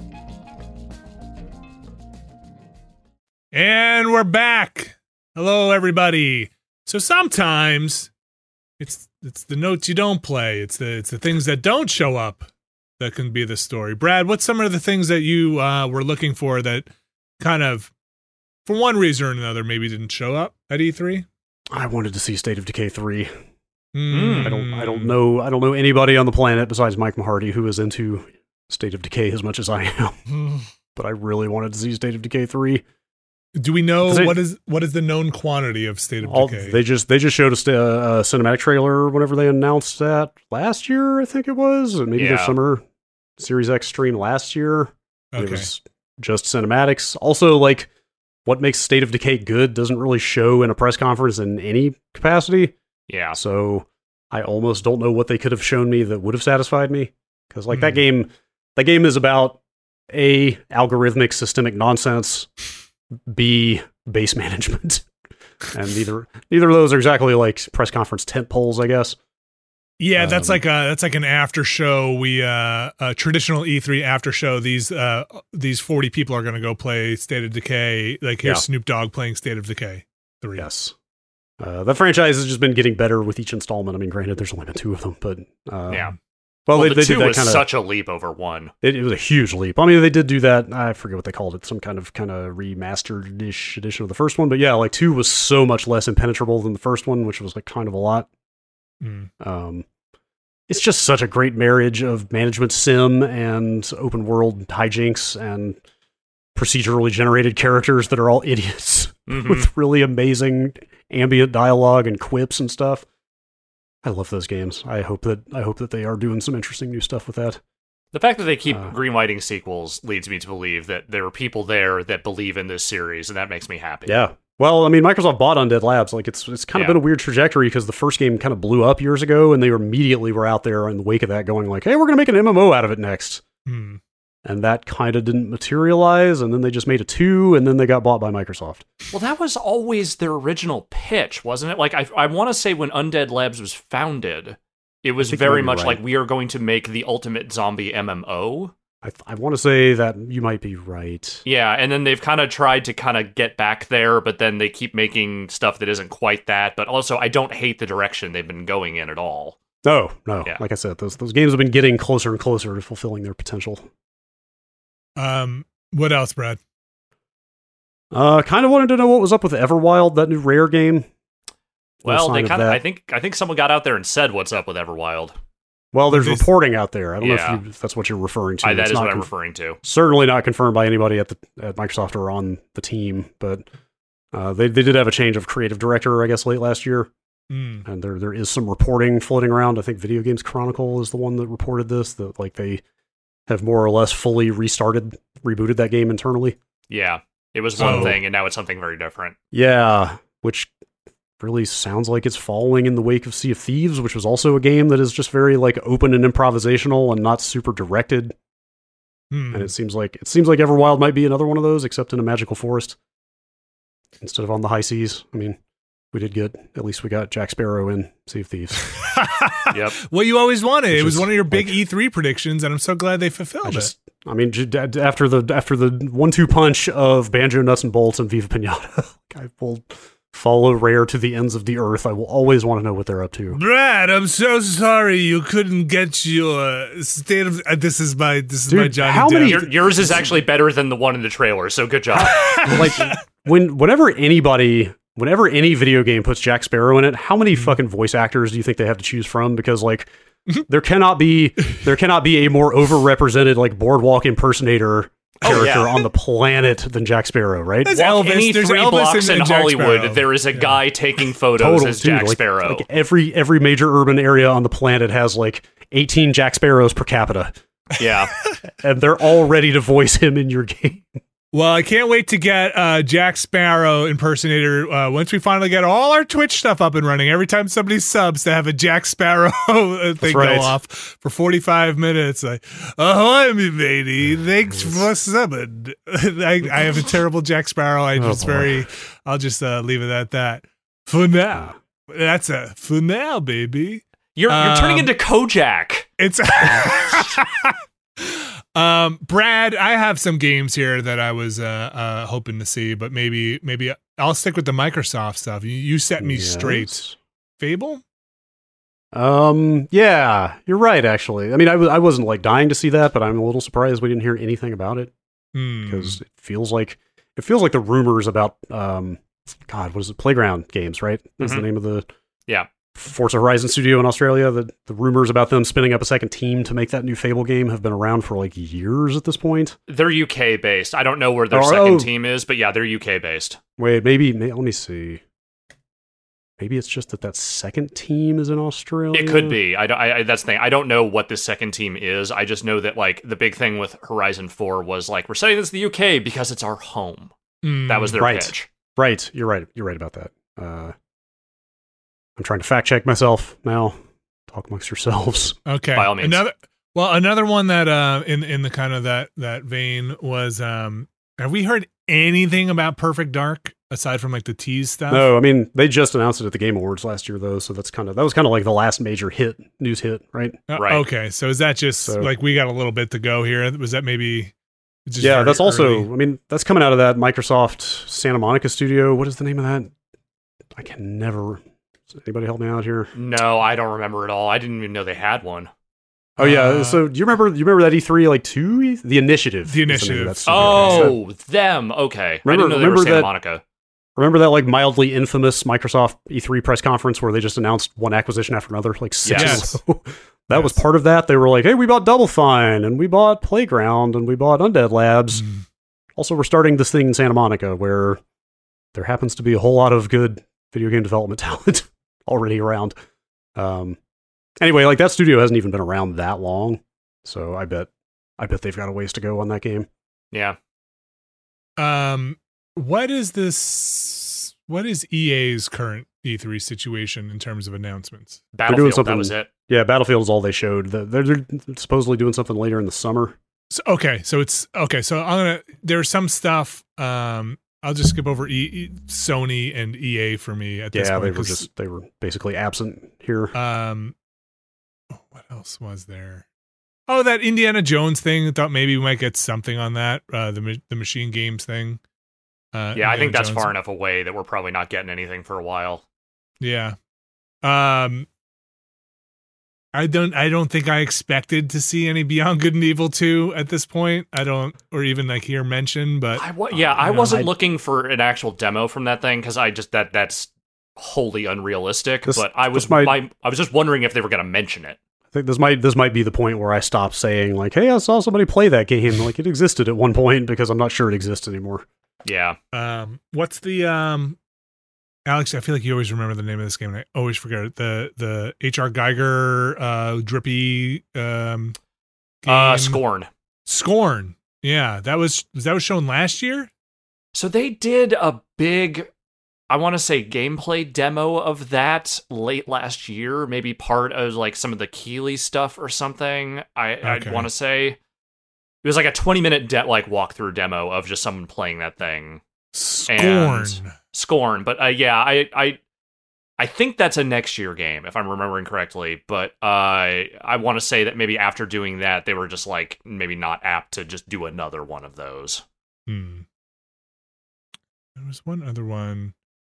Hold on, I have a list here. Well, the one thing I will say is that for for my part, I wasn't really that worried about the games that weren't there, mostly because knowing the COVID stuff, knowing every Yeah. the way development schedules have been impacted, and how much of this year's E3, I'm gonna I'm gonna accept Microsoft and Nintendo from this because I think they mostly delivered on, hey, here's some stuff that's coming soon.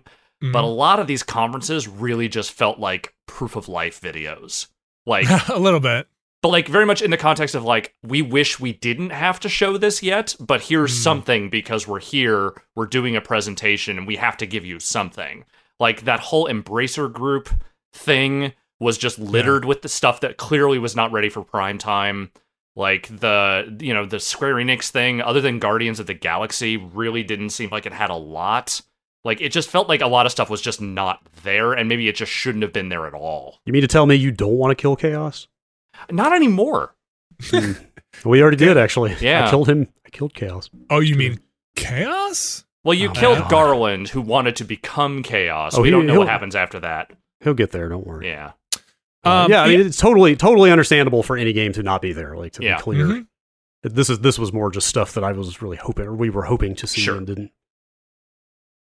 Yeah, there were there were a ton of things, and especially um, I I was trying to spend some time catching up with the wholesome games uh, lineup, uh, and there I mean there's got to be like forty games that they uh, showed. Not, I don't know if all were announced, but I was looking through a list, and it was just definitely some were just not new announcements. Yeah. I, I feel like between the cow. indie offerings and the smaller publishers, the Annapurnas and, and Devolvers and what have you, like they they almost over delivered in a way, just like the sheer volume of, of interesting looking stuff that came out of those spaces.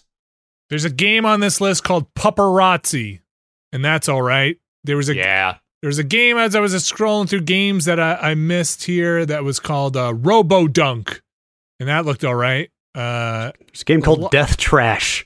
Death Trash, I am fascinated by Death Trash. Roboco is another game.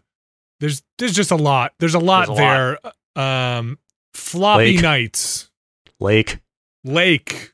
Lake. Want to drive a mail truck into a lake? Lake is I is your not- game. Want to do that? Everybody has thought about driving a mail truck into a lake. This is the Yeah, fulfillment that games can uh, It's bring. the you. magic of video games. You Video wanna go to games s- bring dreams to life. you want to go to space and like be a, be a Han Solo simulator and do whatever. Yeah, that's for one person. How about the person who just wants to drive a mail truck into a lake? You just want to you want to send federal property into the drink. we got the game for you. Lake. It's Lake.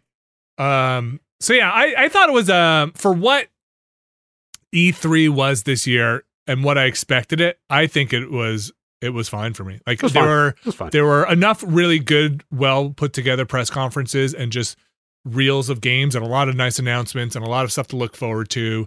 And for something, it felt very nice to see whether they were ready to show or not developers out there talking about their games and and and people hard at work trying to make some real real interesting things the space seems hey there's never been a better time to hotly anticipate a game there's never been a better time to play them. Got a lot of really different things coming out. Like Mhm. uh there was a who's i think it was embracer group's koch coach cokes uh thing where it was just like oh these are all like shooters. There's, a lot of these are just shooters. Um but then you, you move over and it's just like oh now there's a whole variety of just like indie uh what is that one that um i mentioned before alex you and i were talking about it that looks like The it's the one with the group one? Band yeah the pop group Yeah. one um ofk is that it we I are think that's what it's ofk. Yeah. like, that looks cool. There's a bunch of stuff coming out. It's a pretty exciting time. I feel very positive. I'm, Never I'm been- excited. Never been a better time.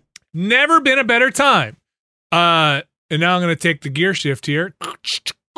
Let's talk about some games that we actually have played for a little bit here. Uh, one big one, the big one, I think that all of us have spent some time in, is that Ratchet and Clank Mm-hmm. Up Your Rift. That's mm, Grab That's your arsenal. Rift That's the one. ass. Rift. Rift. at- They have rift, uh, rift apart. Yes. rift apart. Hey, listen, I don't blame me. Ratchet and Clank made a whole franchise about cheeky names, and now they're just now they've gone mainstream, and they're uh uh they're like, oh, we gotta gotta clean it up a little bit. Let's just let's Little just go with the ripped apart pun, like Ratchet and Clank. Then there was Going Commando. Then there's Up Your Arsenal. Okay, Mm-hmm. there was Quest for Booty. Mm-hmm. All right, there's Wow, a, I cr- forgot a about- crack in time. Like Completely forgot about Quest for Booty and Tools Yeah. of Destruction. Yeah. Don't blame don't blame me, all right, folks? Dude, they have made a lot of Ratchet games. Holy crap. They have. So I would actually like to start this off. What is uh for the maybe the folks at home who are not over familiar with our backgrounds, what is our experience with the Ratchet series between us? I've I've never played a Ratchet game to completion. Okay. I was I was very much on the Jak and Daxter side of that divide, that that war Well, for you gotta- play, that war for PlayStation 2 platforming dominance. Okay. I think I you, guess I you- chose you, got out chose pretty the- early then. I, I, I chose the losing side because Jak and Daxter did not really make it off of the PS2. No. That was a Um, PSP, PSP, Jak and Daxter. Yeah, yeah, yeah, a little a little bit. Um yeah, Yeah, I- always, always, always been adjacent to them because, like, we, had- you know, they were around back in the day. I always saw them and dabbled with them a little bit, but Okay. I really enjoy the Ratchet and Clank series. I think I've played most of them and beaten most of them. I don't know if I finished that 2016 one, the the, the kind of reboot remake? one. Yeah, um, Yeah. I should. I was as I was playing this one, I was like, I'm not sure I finished that other one. There maybe are some references here that I feel like I should be getting that I'm not getting, but um, for the most part, I'm pretty sure I went through all of them. Okay.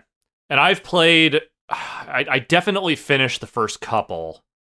And I've definitely played most of them, at least chunks of them. I think the PS3 era I didn't really touch too much, but I did I did at least touch a couple of those games, I think. If I remember correctly. I, the lineage is like I said, there's been a lot of them, but then there also weren't a lot of them for a while. There was kind of Yeah. a gap. Um and I didn't finish the remake, but I got pretty far into it. Uh this one I think I'm gonna finish this one. It's good. you're it's also you're gonna it's al- finish. it? You're gonna gonna finish, finish it. Uh, it's gonna finish also it's also very tough because they I feel like they've kind of rebooted the franchise multiple times at this point. There was Mhm. that whole Yeah, I was- future series. Yes, And I was I was just looking on Wikipedia, and they break it out into like the future timeline and the you know yeah. So it's a little tough in my head to get the canonical. There's the movie. I don't know if you guys Right. remember that. Um. So I re- I really like the Ratchet and Clank franchise. I so let's talk about Ratchet and Clank Rift, Rift apart. Apart. Um, and my my uh kind of I'm not finished with it yet. I've got many many hours in it. Um, I'm trying to collect everything, and I think they do a pretty good job of calling out the collectibles, the golden boat bolt, golden bolt on the map. Um, unless you change it to a can of Overdrive from Sunset Overdrive, that's right. which is Uh, a well, bizarre and amazing little touch. I think those are the uh the those are the nuts and bolts you can pick up, right? Like the Yes, those uh, are collectibles. Yeah, yeah, the uh, the currency, right? You can change to the can or or um no, no, no, it to is- coins. It's, it's the bolts. The bolts are the ones that can become the overdrive. Also, did you see? Did you see that the the uh la- the latent Sunset Overdrive Twitter account tweeted for the first time in like six years last no, week No. with the release of this game? I don't know if it was just a dumb tie-in to this little collectible thing in, in this game, but yeah, like Hmm. the Sunset Overdrive I mean, It was a got- good got game. got a got a bad rap. I think that game is better than a lot of people give it credit for. it I don't, right know, to I, be. I don't know that they're going to actually bring it back in any capacity at this point, but considering Sony owns Insomniac now, but yeah, like probably not. yes, I, this this game goes all the way into the just like you know what, we're just going to annotate every single collectible on the map. We're going to let you slap a fat arrow on them to show you exactly where they are. We're going to let you know exactly how many of each one there is in each area. Like they do Yeah. not care about obscuring collectibles from you. They're like, hey, you want to you want 100 percent this game on your first run? Here you go. Like here's all the information. so I, I do have one grievance uh, with the way they're doing it. Um, uh, they, so they do. So if you're in the proximity of something, it'll pretty much show up on your map and it'll be marked there, and then you can tag it, and then in in the gameplay view, you can kind of see it pinned on your map uh, with where it is. It basically just puts a waypoint there. Um, there are things you can't get to, especially golden bolts. You can't get to until later on in the story, and you have to come back to a map, even though it shows you it on your map, which can be frustrating. Um, and the first time that happened, I spent a really long time trying to figure out how to get to this thing. Finally, I looked it up, and uh, and somebody was like, "Oh, you have to come back here later after a story event." And so that put in my mind planted the seed of, "Oh no, how many of those are there? Do I have to look all these up when I'm just having trouble finding one, or am I not? Am I not just doing the thing?" Uh, so I, I don't know how many. Did you guys get up to the the planet where you get the a um the rocket shoes? Uh, and you can boost on the rocket shoes. So there are the there are some things that are high elevation, and you can use the rocket shoes to kind of jump uh, off these big ramps to get those things. But you have to find the ramp for it. Uh, And so sometimes I was like, "Oh, is there is this something I'm going to come back later and get, or am I just not finding the ramp?"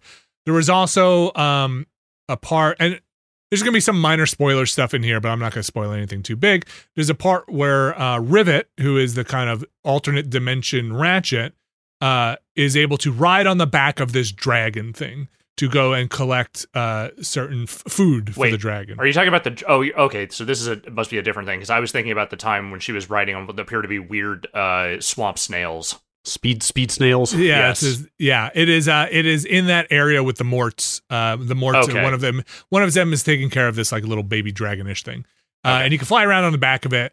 And there are certain ones that are like, I, I can't get this one. I'm, I'm trying a million times trying to get this one, and it doesn't tell you. But like, if you collect enough of these things, suddenly your dragon thing can breathe fire, and then you can finally get them. And it's like, oh, that's not communicated well. That, that's that's a that's kind of annoying. As somebody who's trying to collect everything, right? That's kind of an annoying Mhm. thing. I did have Um, the in the very in the first nefarious city, the very 1st Mhm. one of those I ran into. I did have Ratchet just like very blatantly go like, "That doesn't look like something I can get to yet." Mhm. But that's Is the only that the- time I've.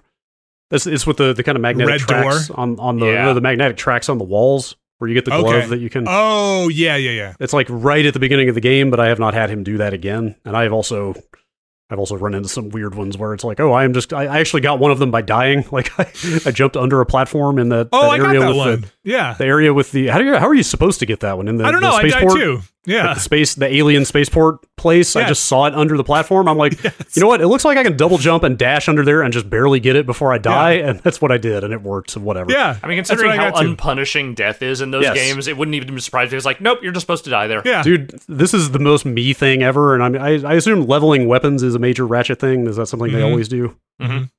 When you fight that second uh, on the the planet with the Morts, when you fight Yeah. that second uh, giant dinosaur thing, Yes. when you fight that thing, it spawns those purple frogs forever, Yes. Okay. Yes. and you say and you save all your weapon XP progress when you die. Oh, you're farming, farming. I just uh, I spent like half an hour redoing that fight over and over, just grinding XP on my weapons, which was a really it's good. amazing use of my time. Yeah. Uh, Um, I, I really, really like the game. I think, I think on normal mode, it is, it is kind of a cakewalk. Uh, it is not, it is not particularly challenging. Even the puzzles are not particularly challenging in ways No. that are like oh these these but I don't mind it. Like I'm not looking for that level of challenge. I think kind of to your what you did there, Brad. Like I do want to level up those guns as quickly as possible. The um I always like the ratchet stuff when it works. It's magic in letting you or pushing you to experiment with your weapons because you have so many of them. You get you wind up with so many, and it's very easy to fall back on this level three blaster now that can split into three shots, and you're like, ah, I can take guys down easily here until I run out of ammo. But when it pushes you into using these other more exotic weapons, I always think that's really where it shines. Do you guys have a favorite weapon so far, or do you have a top three? Mm, I like Uh, that charge beam. Yeah, the charge Okay. beam is real good. I I'm very fond of the uh what is it, Mr. Fungus? Mr. yeah, Shroom? the party Yeah. time. What does yeah. that thing do? Uh, he goes don't- around and he annoys enemies, so he basically like draws aggro while also Oh, doing okay. damage. And then when you upgrade it, Ms. Fungus comes along, and so there's two of them at once. And I'm wondering if a baby comes along at, at like once you fully level it up. But yeah, Yeah, like kinda I, s- I've been using the I've been using like the topiary sprayer with the charge beam. Like you kind of lock everybody incredible. lock everybody down and then just blast them all with this huge beam. It's pretty it's pretty fun. Oh, that's funny. That's a that's kind of a later one that I got. Uh, I was like, oh, I'm going to skip this one. I'm going to get the uh, the the other one, the the the charge beam, and, and Yeah. then I never went back. I only got the topiary when I had extra money because it looked silly to me. Uh, the charge beam I really like. I really like the uh, electricity gun. Uh, if I, I use that Mhm. with the chain lightning gun. I think that one is super useful. Um, I thought I was going to really like that drill one that locks onto enemies, but I found that it. what I'm going to call the DPS on that gun to be limited, where like it takes a long time to lock on and then fire, where I can get so much more damage. And a lot of this stuff is, for me, is easy to see when you're fighting the bosses, and you can just see the percentage you're taking off over time on some of those bosses, where you're like, man, I could chew through this guy with some shatter bombs pretty easily instead of doing this other stuff. I have I have I have killed almost every boss with my fully upgraded pea shooter. yeah, the pea Basic- shooter. the bas- like that thing does, Does a so much damage at level five. Like it's just the fastest way to kill all the bosses. So you have it where it splits into three when you hold it down. Yeah, Yeah. that thing is, And I, is and I- and I put a bunch of upgrade points into it too, so it just kind of melts stuff. Uh, on the PS5, I'm going to say, well, it is on the PS5, but It's the- only on the PS5. Yeah. So some of the fun stuff on the PS5, even more than the rifts, and like the, the rifts are the things we knew that were going to happen. So like, oh, look at the power of the loading time. Like you can zoom across a map and the streams, and that's very fun. But I'd say going from planet to planet is great. That stuff transitions pretty quickly. Rivet or Ratchet get in their ship, shut the Mhm. shield, launch, and then hit, you know, there's maybe 15, 20 seconds and you're back on another planet with with somebody else. That stuff to Like, me is great. I thought Miles Morales was impressive at launch in terms of the speed of getting into the game, but this is noticeably faster. Yes. Like from from launching from interface PS5 interface to being running around in the game is like maybe Yeah. five seconds or something. Like it's wild. It's it's I if, amazing like- to me. Like they've said, obviously they were very upfront about like this is a huge gimmick of the system. This is a thing we want games to take advantage of. You know, the ones that are platform specific. But I don't think any of us truly understood what that meant until we saw it Hmm. in practice. It's like, oh no, load times. Yeah, great. That sounds you know sure whatever. I tried. but in I tried practice, in practice, nobody it really does change the whole dynamic of how you play games because there's no breaks. Nobody listened to me bec- because you could look at what the transfer rates were they were quoting and see how much memory that thing has, and just put- Yeah. do the math of like, oh, it only takes like five seconds to fill the memory of this thing from the drive. Like, um, it, it's very it's very Like- helpful it's making me play the games differently where i Yeah. um i'm okay getting out of a zone if i don't collect everything because i can get back into that zone so quickly i can go Right. back to a I, point. I, I still, I mean, we still have not even seen developers scratch the surface of that stuff, though. Because if you go back and watch that, this is a very me thing, but I was watching that Cerny presentation again from from GDC last year, the kind of virtual GDC, and like he's in there talking about, you know, like that transfer rate is fast enough to exceed the speed that you might pan a camera around in first person, right? So Right. like they could literally they could literally be predicting where you're going to turn the camera in a first person situation and be loading assets ahead of that. You know, like this is you know, these are still traditional like self-contained levels, you know, they load in and you run around in them and that's it. But like I think by the end of this generation we are going to be some seeing some truly mind-blowing stuff done with that with that storage.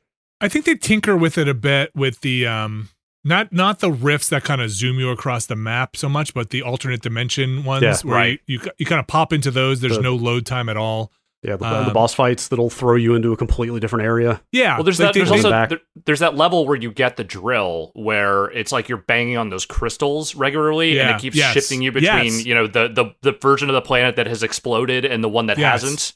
Yes, that stuff. Yes, and it transfers immediately, and Yeah. like you know, it doesn't have to do it doesn't have to do a trick where you go through a time warp or a tunnel warp to get to the next thing. It just does it immediately, and and you do it quickly. Like there are, I, I wrote down in my notes here, uh, blast processing because this is definitely uh, it is a fast game when you're on some of these rails and you're running around and. And it's it's smooth. I've been playing on um, not the performance, but the quality mode. Same. Uh, Really? know- The oh, yeah. fidelity? Yeah, yeah, I'm all about the yeah. fidelity.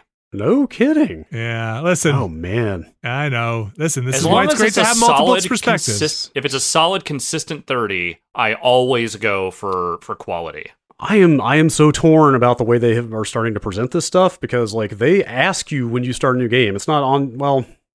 I guess it's better for them to come out and ask you than to expect you to dig into men- menus and find this stuff. But Sure. like when you go to start a new game, it is not just hey you're in the game now. It is do you want to play fidelity? Do you want performance mode?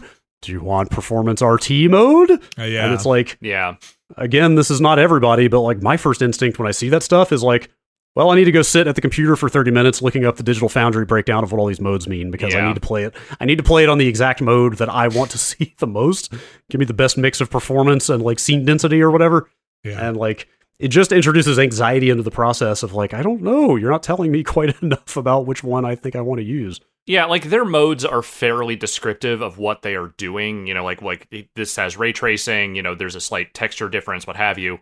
Yeah. But yeah, I, I will say that again, the thing that drives me the most nuts about this generation so far is that we have not gotten away from that half step generation thing of Hmm. here are your options.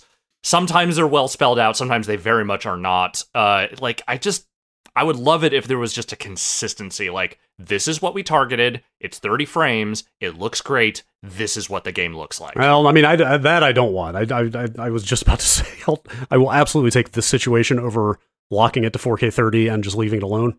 Okay. Like, I, I because because I very much appreciate playing this game with the smoother frame rate. uh, so which one are you playing in? Are you playing in Perform, the performance RT is the RT? one. Okay. okay, so you're Yeah. doing the high frame rate with the- some ray tracing turned on. Right, like the main the main anxiety there is that there is some wording in the description of that one that's like, oh, there's some reduced scene density and reduced effects, and it's like, what am I missing out on? I need to know. You'll never know. It's fine. Yeah. I at least I fine. know I'm missing out on 30 frames. Uh, you right. don't know even know what you're missing out on. Um, Uh, So I think I think overall I really am enjoying this game quite a bit. My kids are enjoying it as well. I think the difficulty curve for them is is spot on uh, as as well. I I enjoy the dimensional stuff. That's always a, uh fun for me. I'm not too sick of it yet. I think the differences between Rivet and Ratchet, um, you know, gameplay wise, are non-existent. They're they actually even They literally Did get the same abilities. yeah they get the same ability. I thought there would be more, but they have like you, you unlock weapons, you unlock weapons on one, and they just immediately show up on the other. It's like And even stuff like Yeah. rocket literally boots the is same, character. deal. Yeah. And and they Um, they I think they kind of hand wave it away in like a narrative way where you go to Miss Zurkon and she's like, "Oh, you know, this was bought somewhere else and like Ah, it's on somebody your put it on it's your on your account." So- somebody Yeah. gifted you a subscription to the negative collider or whatever. That's Mhm. right. Yeah. So it's like, okay, you know, even even these rocket boots that were okay, whatever. It doesn't matter. That's uh, not a big deal. Um but I've enjoyed it so far. I'm curious to see where the story goes. Of course, these games have a fantastic animations and, and voice acting, and I think that these uh, they have had in the past. I recommend anyone who is enjoying this to go back and play that 2016 game. It's it, Oh, it's I think great. It hel- holds up really well, and I think the um, if you have a PS5, go play it on there. It's it's uh it's look it's a looker. Yes, Yeah. it looks fantastic. I, I'm I I am enjoying it. I like the, the the art design and the tone and you know just the charm and writing and all that stuff are are fantastic. Like as a video game, it is pretty. I, I think of it as like comfort food. Like Mhm. it's pretty meat and potatoes. Like it's oh, not. I saw someone describe it as the best PS2 game ever made, that's and like, like, that's not that's literally off. that's literally. I was playing it last night, and I'm not like knocking it necessarily, but no. like there's not with like you know those those environment transitions, those rapid loads accepted. There's not a lot in here that you probably wouldn't have seen on the PS3. Probably, It's it's It the is little. I mean, it's it's the Which- things like which is the, fine. The feed like the force feedback stuff. You know, the adaptive Also, feedback yeah. stuff is really Yes. good. That I was- I was- a lot I- of impact to the combat. Uh, the, that might be the best use of the DualSense haptics I've seen on the PS5 so far. That that Yeah. dance club, the dance club in that first city. Oh, When it's you get- great. when you get close to uh, that dance club, like the haptics don't feel like oh they're faking vibration in this controller. It actually feels like there is a giant speaker somewhere that is thumping the floor. There is a whoom, of your- whoom, like they- kind of coming out of like it. they like they nail that vibration, that feeling of like loud sound thumping through walls in that thing. Like it's really impressive. But Yeah, and this is Um, like a this is a real visual showpiece for that system. Like it's not that there haven't been other really great looking 4K games on there, but like the sheer volume of stuff flying around that screen, not just the environment, just like, you know, shit exploding when you're in the middle of combat. It's almost a little overwhelming. Like it's almost a Yeah. little too much. I will say my girlfriend who has been more rapt attentive to this game than a lot of other stuff I've played recently has been like I love this. There is so much happening on screen. It is maybe too much for me to follow what is actually happening in the action. Uh, I probably have the unpopular opinion, but if you if you share my thoughts out there, uh, let me know. Sound off. I'm not completely sold on the uh, um, the resistive triggers. On yeah, Okay. I'm, I'm kind of with you actually. okay. Like I've I've been finding some of the you know, like the the pull halfway to shoot one barrel, pull all the way to shoot two. Like I I I never quite intuitively know where that divide is. It's like I'm not quite sure if I am pulling it halfway or all the way sometimes. I'm just not sure I f- like the feel. Like sometimes it feels like I'm breaking something. Yeah, like I'm uh, I'm like clunking through something in a way that's like ah okay. Well, I, you know what? I I definitely don't recommend that you watch a teardown of those triggers then because you will see exactly what is in there providing that resistance, It's and it is little- plastic. It's little So, puppies. Mhm. It's It's like like you're if, crunching. you, if you're worried if you're worried that you're breaking something in there, don't look at what's inside of there. I- yeah. I think I'm getting used to it. Like I, I definitely was in that place when that system launched, and I was playing like the first things. And I've had that like with the Returnal certainly, where I've been like, I'm not really sure about how this feels, but I think with time and provided these controllers don't just start breaking en masse at some point, we'll Hmm. get used to it. It's just a different way of thinking about how you use trigger stuff, and I think that Yeah. it'll get there. Like I developers wanna- will f- finesse the implementation. Like there are settings in the system yeah. Yeah. options where you can like set the sensitivity on that stuff. Like there are ways to to make it better. I think I want it less mushy or something. I don't know that when you like break through and then like I want it like a real. Sometimes I want to slam that trigger. I don't, uh, but uh, I'm not. I'm not all the way there yet. But I do think this game is a, a load of fun. Um, I, I, um, not. I think I'm more than halfway done at this point. Like, uh, I think I'm I'm about the halfway point. like my percentage meter, and I've tried to collect everything I can. Those suits are interesting too. The but I. I, I should look in the options and see if there's a way to turn the voice modulation off if you have a helmet. I don't love that. If you're wearing a helmet, it kind of muffles the voice a little bit. And I wish you can just turn that off. And I should check in the options and see if it's something in there. But um, yeah, it's a lot of fun. The suits give you, if you don't know, the suits give you kind of these passive bonuses on on them uh, if you collect the whole set. Uh, and then cosmetically they're okay they're fun Mhm. but uh I, I don't i think the game looks well enough as it is out of the box i did buy the upgraded version got those three suits just because uh, Boy, they okay. really they really upsell you on that thing right there at the title screen. worked, They sure worked do. for It's me literally literally just like two, maybe three button presses away from just buying the extra ten dollar pack. Yep, I got it. I did it. Um, those suits, uh, by the way, if you're wondering, Vinny tip, those suits do not have bonuses. They are purely cosmetic. Oh, Yeah, they it is are- good they, to know. That's hmm. I'm not sure Yeah. how I feel. Maybe about not worth ten dollars then. Um, they look all right, but like, yeah, no bonuses on those suits. hmm. Uh, so good to know. Yeah, I, I think it's it's it's neat. It's like even pandemic notwithstanding, this is the kind of game you expect to see in the first six months of a console. You know, Mhm. Oh yeah. like it's a very tried and true design. There's not a lot that is like wildly innovative there. It's just made really well for the Yeah. most part. With a couple of exceptions, I especially in that first area, I found myself trying to grapple up on top of boxes and getting stuck in like a permanent Yeah. falling animation Mhm. a lot. Mhm. And I also had this thing crash my PS5 harder than anything has crashed that thing. Ooh. Like I had to I had to pull the plug out of the wall to turn the PS5 off. It was so hard locked. Like I couldn't even hold Oh. the power button down to get it to shut I- off. I, and then I lost like an and then I and then I lost like when I rebooted it, I had lost like an hour of progress on my that save. really stinks. it was, it was bad. Yeah, I've noticed I- a couple of things, but it's like very minor stuff. Like like you said, sometimes those animations getting locked up in like falling animations. Uh, I've noticed a lot of like dialogue triggering, like two different dialogue things Mm. trigger at the same time. Like if you go to a place and this thing starts, but then you you hit a crystal or go to another rift, like it'll it'll layer that dialogue in a way that is not great.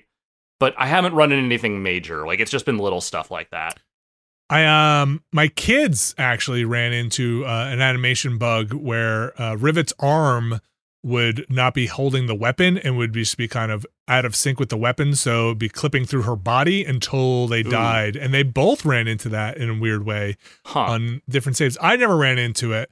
I had a couple of Morts T posing, but I just figured that's what Morts do. Uh, you know, I listen, love the Morts. I love Morts Morts are great, and if they want to T pose, that's fine. I figure that's just the cost of doing some quick traveling around that map. Maybe I was moving too fast. Those speed st- snails, whatever they are, the the Look, the Morts, they work hard, they T pose hard. that's right. So overall, I'm gonna say I'm really, really uh, uh on the Nextlander scale. Uh, the, the thumbs up. I don't know. We don't have a scale. It's good. a I don't. thumbs I don't. Know. I don't know if I should say this, but the thought occurred to me while I was playing it last night because I will never escape this mentality. I was like, you know what? I'd give this a four. Yeah, sure. Yes, I I would. So far, It might be a five for me. We'll see where, where I Yeah. end up, but I would say so far a four. It could make it to a five by the end here if everything wraps up well. Um, I, I'm really enjoying it. I'm having a lot of fun with it. Fun with it. It's a game I want to keep going back to to finish. absolutely. The other game I've spent a little bit of time with is Chicory, uh, a colorful tale. a colorful tale, uh, which is a game that came out. I want to say last week or last this week. week. Yes. Last Yeah. week? Uh, I'm Last pretty week. sure it was last week. It was end of Uh, last week.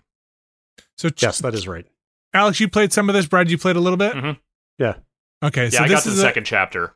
Yeah, I'm, I'm also in chapter two.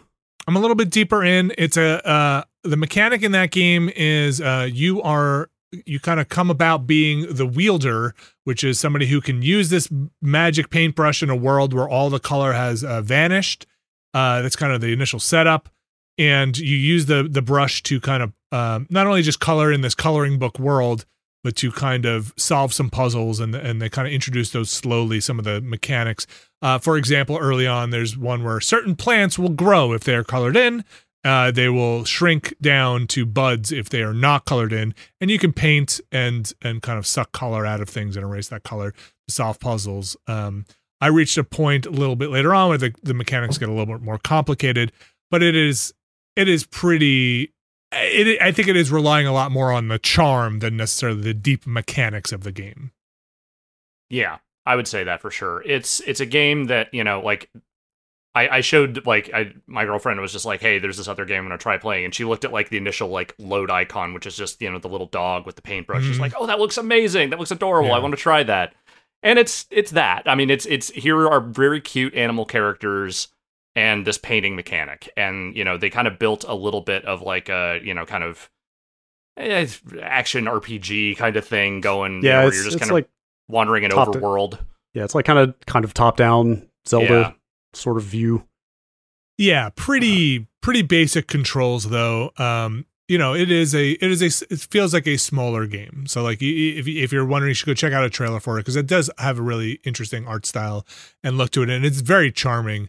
Uh, the dialogue's pretty good between all the characters I've found uh, so far. It far. seems it, it seems very Undertale inspired or somewhat under like the you know like A different characters bit. Characters. Different characters have different fonts for their for their text Yeah. speech, Yeah. you know, their speech, and like some of the some of the letters animate pretty exaggeratedly. I think a stuff like little that. less tooth on it than maybe Undertale. Like I don't think it's going Yeah. for some of that meta No. game stuff. No, I just Uh, mean the presentation, yeah, like the, yeah. the the way that the text is is rendered.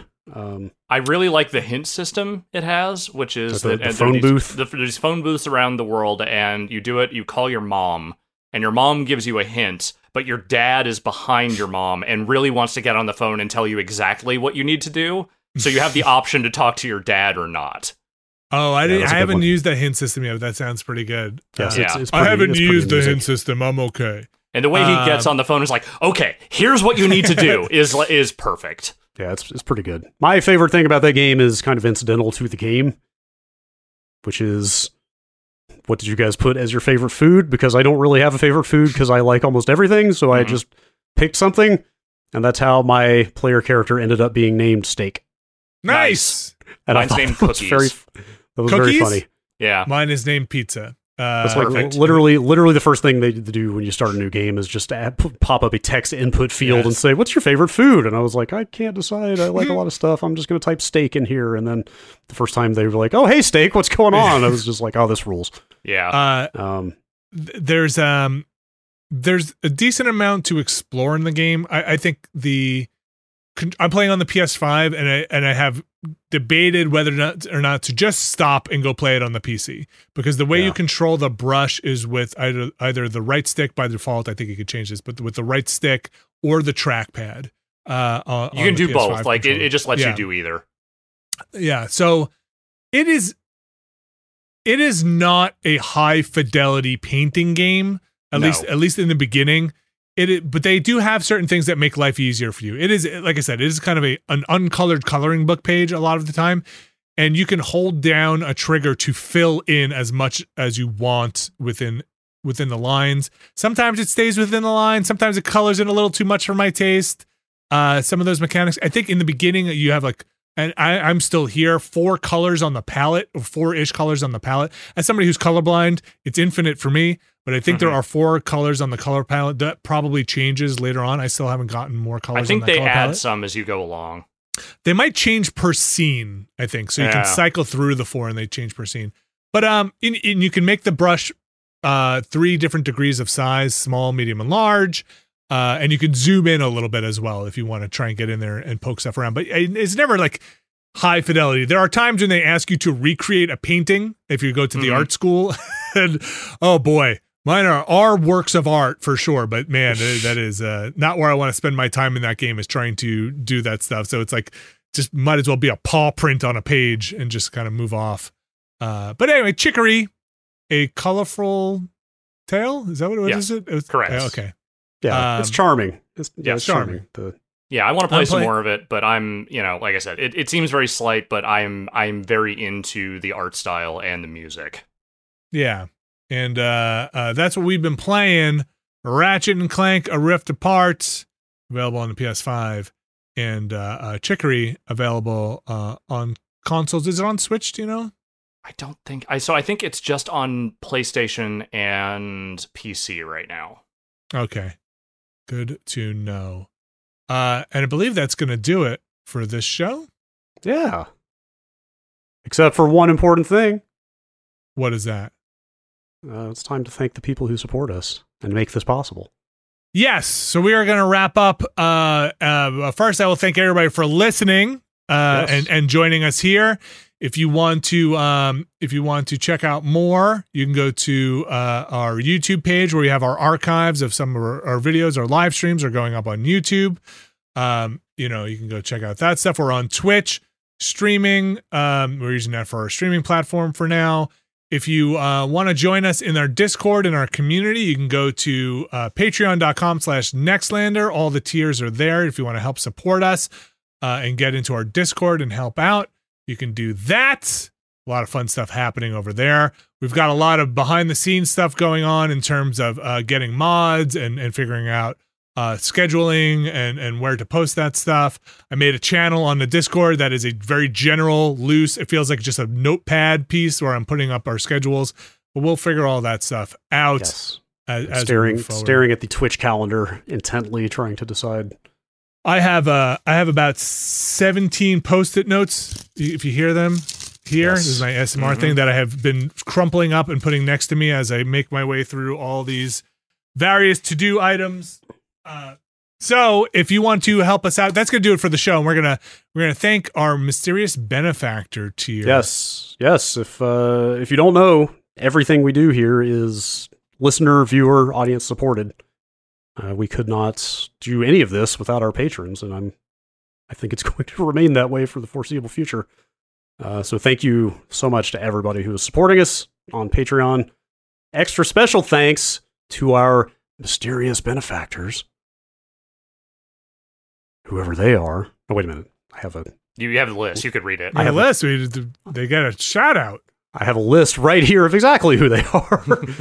uh, big thanks to our mysterious benefactors, including Nelson LeBlanc, James Smith, Skywarp, G Chap, David Jones, Jay Liner, Brian D, Corey James Thompson, Charles Ewing, Stim Pack, Jack Inneker, uh, Sean Phillips, Mark Dell, Nicholas Horn Jorgensen, Malone Hart, Angie Valadares, Nick Donegan, Albert, Evan Cook, Yakto Yada, Cat, Riley LeBaugh, Brandon Cobb, Adrian Padilla, Jerry Lee, Brian Stanton, Derek Quineville, uh, Gary Pejsky.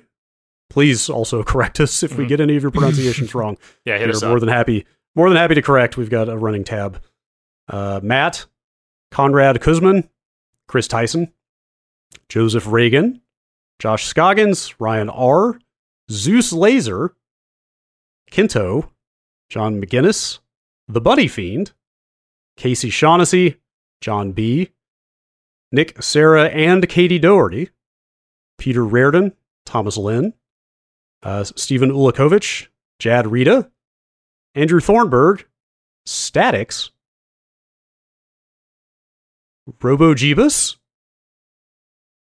Mike Merritt, Andrew Jackson, Chris Barkhurst, Pixels and Polygons, Marcus G, Ninja Ducky, JC Harris, Andrew Cotton, G Cruz, Lucas Fellers, Anders Buga, Devin Maestro Hall, John Michaud, I think Mashad.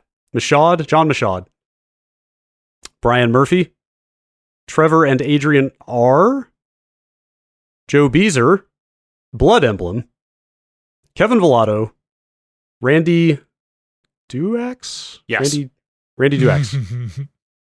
Mark Allenback, Aaron Gonzalez Burr, Andrew Tiepkin, Cole Henderson, Saino, Jean Francois Murray, It Me JP, Andrew Chick, Andrew Slosky, Matthew King, Steve Lynn, William Lummis, Richard Welsh, Matthew Horig, Adam Bilo, Rick Button, Anthony King, Nick Wiesjon, and Tyler Treese. Thank you so much to all of our mysterious benefactors. And we should say Or- that is the uh, that is the list as of recording time on this, which is uh, June sixteenth. Obviously, if Yes. you if you came in after after the buzzer there, uh, We'll see you next week. Next, yeah, we'll get you next week. Should also mention uh, we generate the list based on your Patreon name. So if again, if you have something else that you uh, want to be uh, shouted out as or, or called out as, um, you know, if you didn't realize that that Patreon name was going to be the thing that gets called out here, let us know.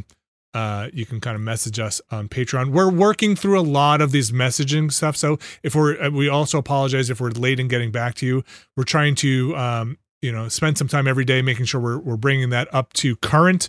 We do have a bit of a backlog of uh, very nice thank yous and and everything like that, but um, those do also get mixed in with some tech support things. So we're Yes. we're trying to make sure that is um, we're getting on top of that stuff and, and trying to stay on top of it. So if you don't hear from us there, you can try reaching out to us on Discord if you have an emergency. If you're not on Discord, you can reach us on Twitter. Uh, you can just kind of add us there or, or, or mention something there as well. Uh, use any use any means available if you have if you have to if if something's going wrong um, uh, uh, to to get a hold of us there. Thanks again to everybody who has supported us. Thanks again for listening. That is support as well, and uh, and and helping us out there. I think that's going to do it for this show. Yeah. Al- yeah. Alex, you are out next week. I am. I will be uh, traveling down a river with my uh, mother and stepfather and my girlfriend for a few days. I will have no internet, no cell, no nothing. I'm going to be off the damn grid. So I I'll see love y'all it. in a week. Yes. Hey, listen. Part of part of this thing is make it sustainable, and tenable, and make it so that we enjoy what we do. And I can't think of anything better than heading down a rift, a rift, a rift. Go down, go rifting, going rifting. Alex man. I'm Navarro, go River raft Apart. Have fun, Alex. Be safe. Thank you. Enjoy it. Enjoy the enjoy the time. Thank you very much, Brad Shoemaker. Thank you. Happy E3, everybody. Oh, thank you. Another one. in Another the- E3 who is in the books. Yeah, that's right. Kind thanks, of. everybody, thanks everybody for listening. We'll be back next week.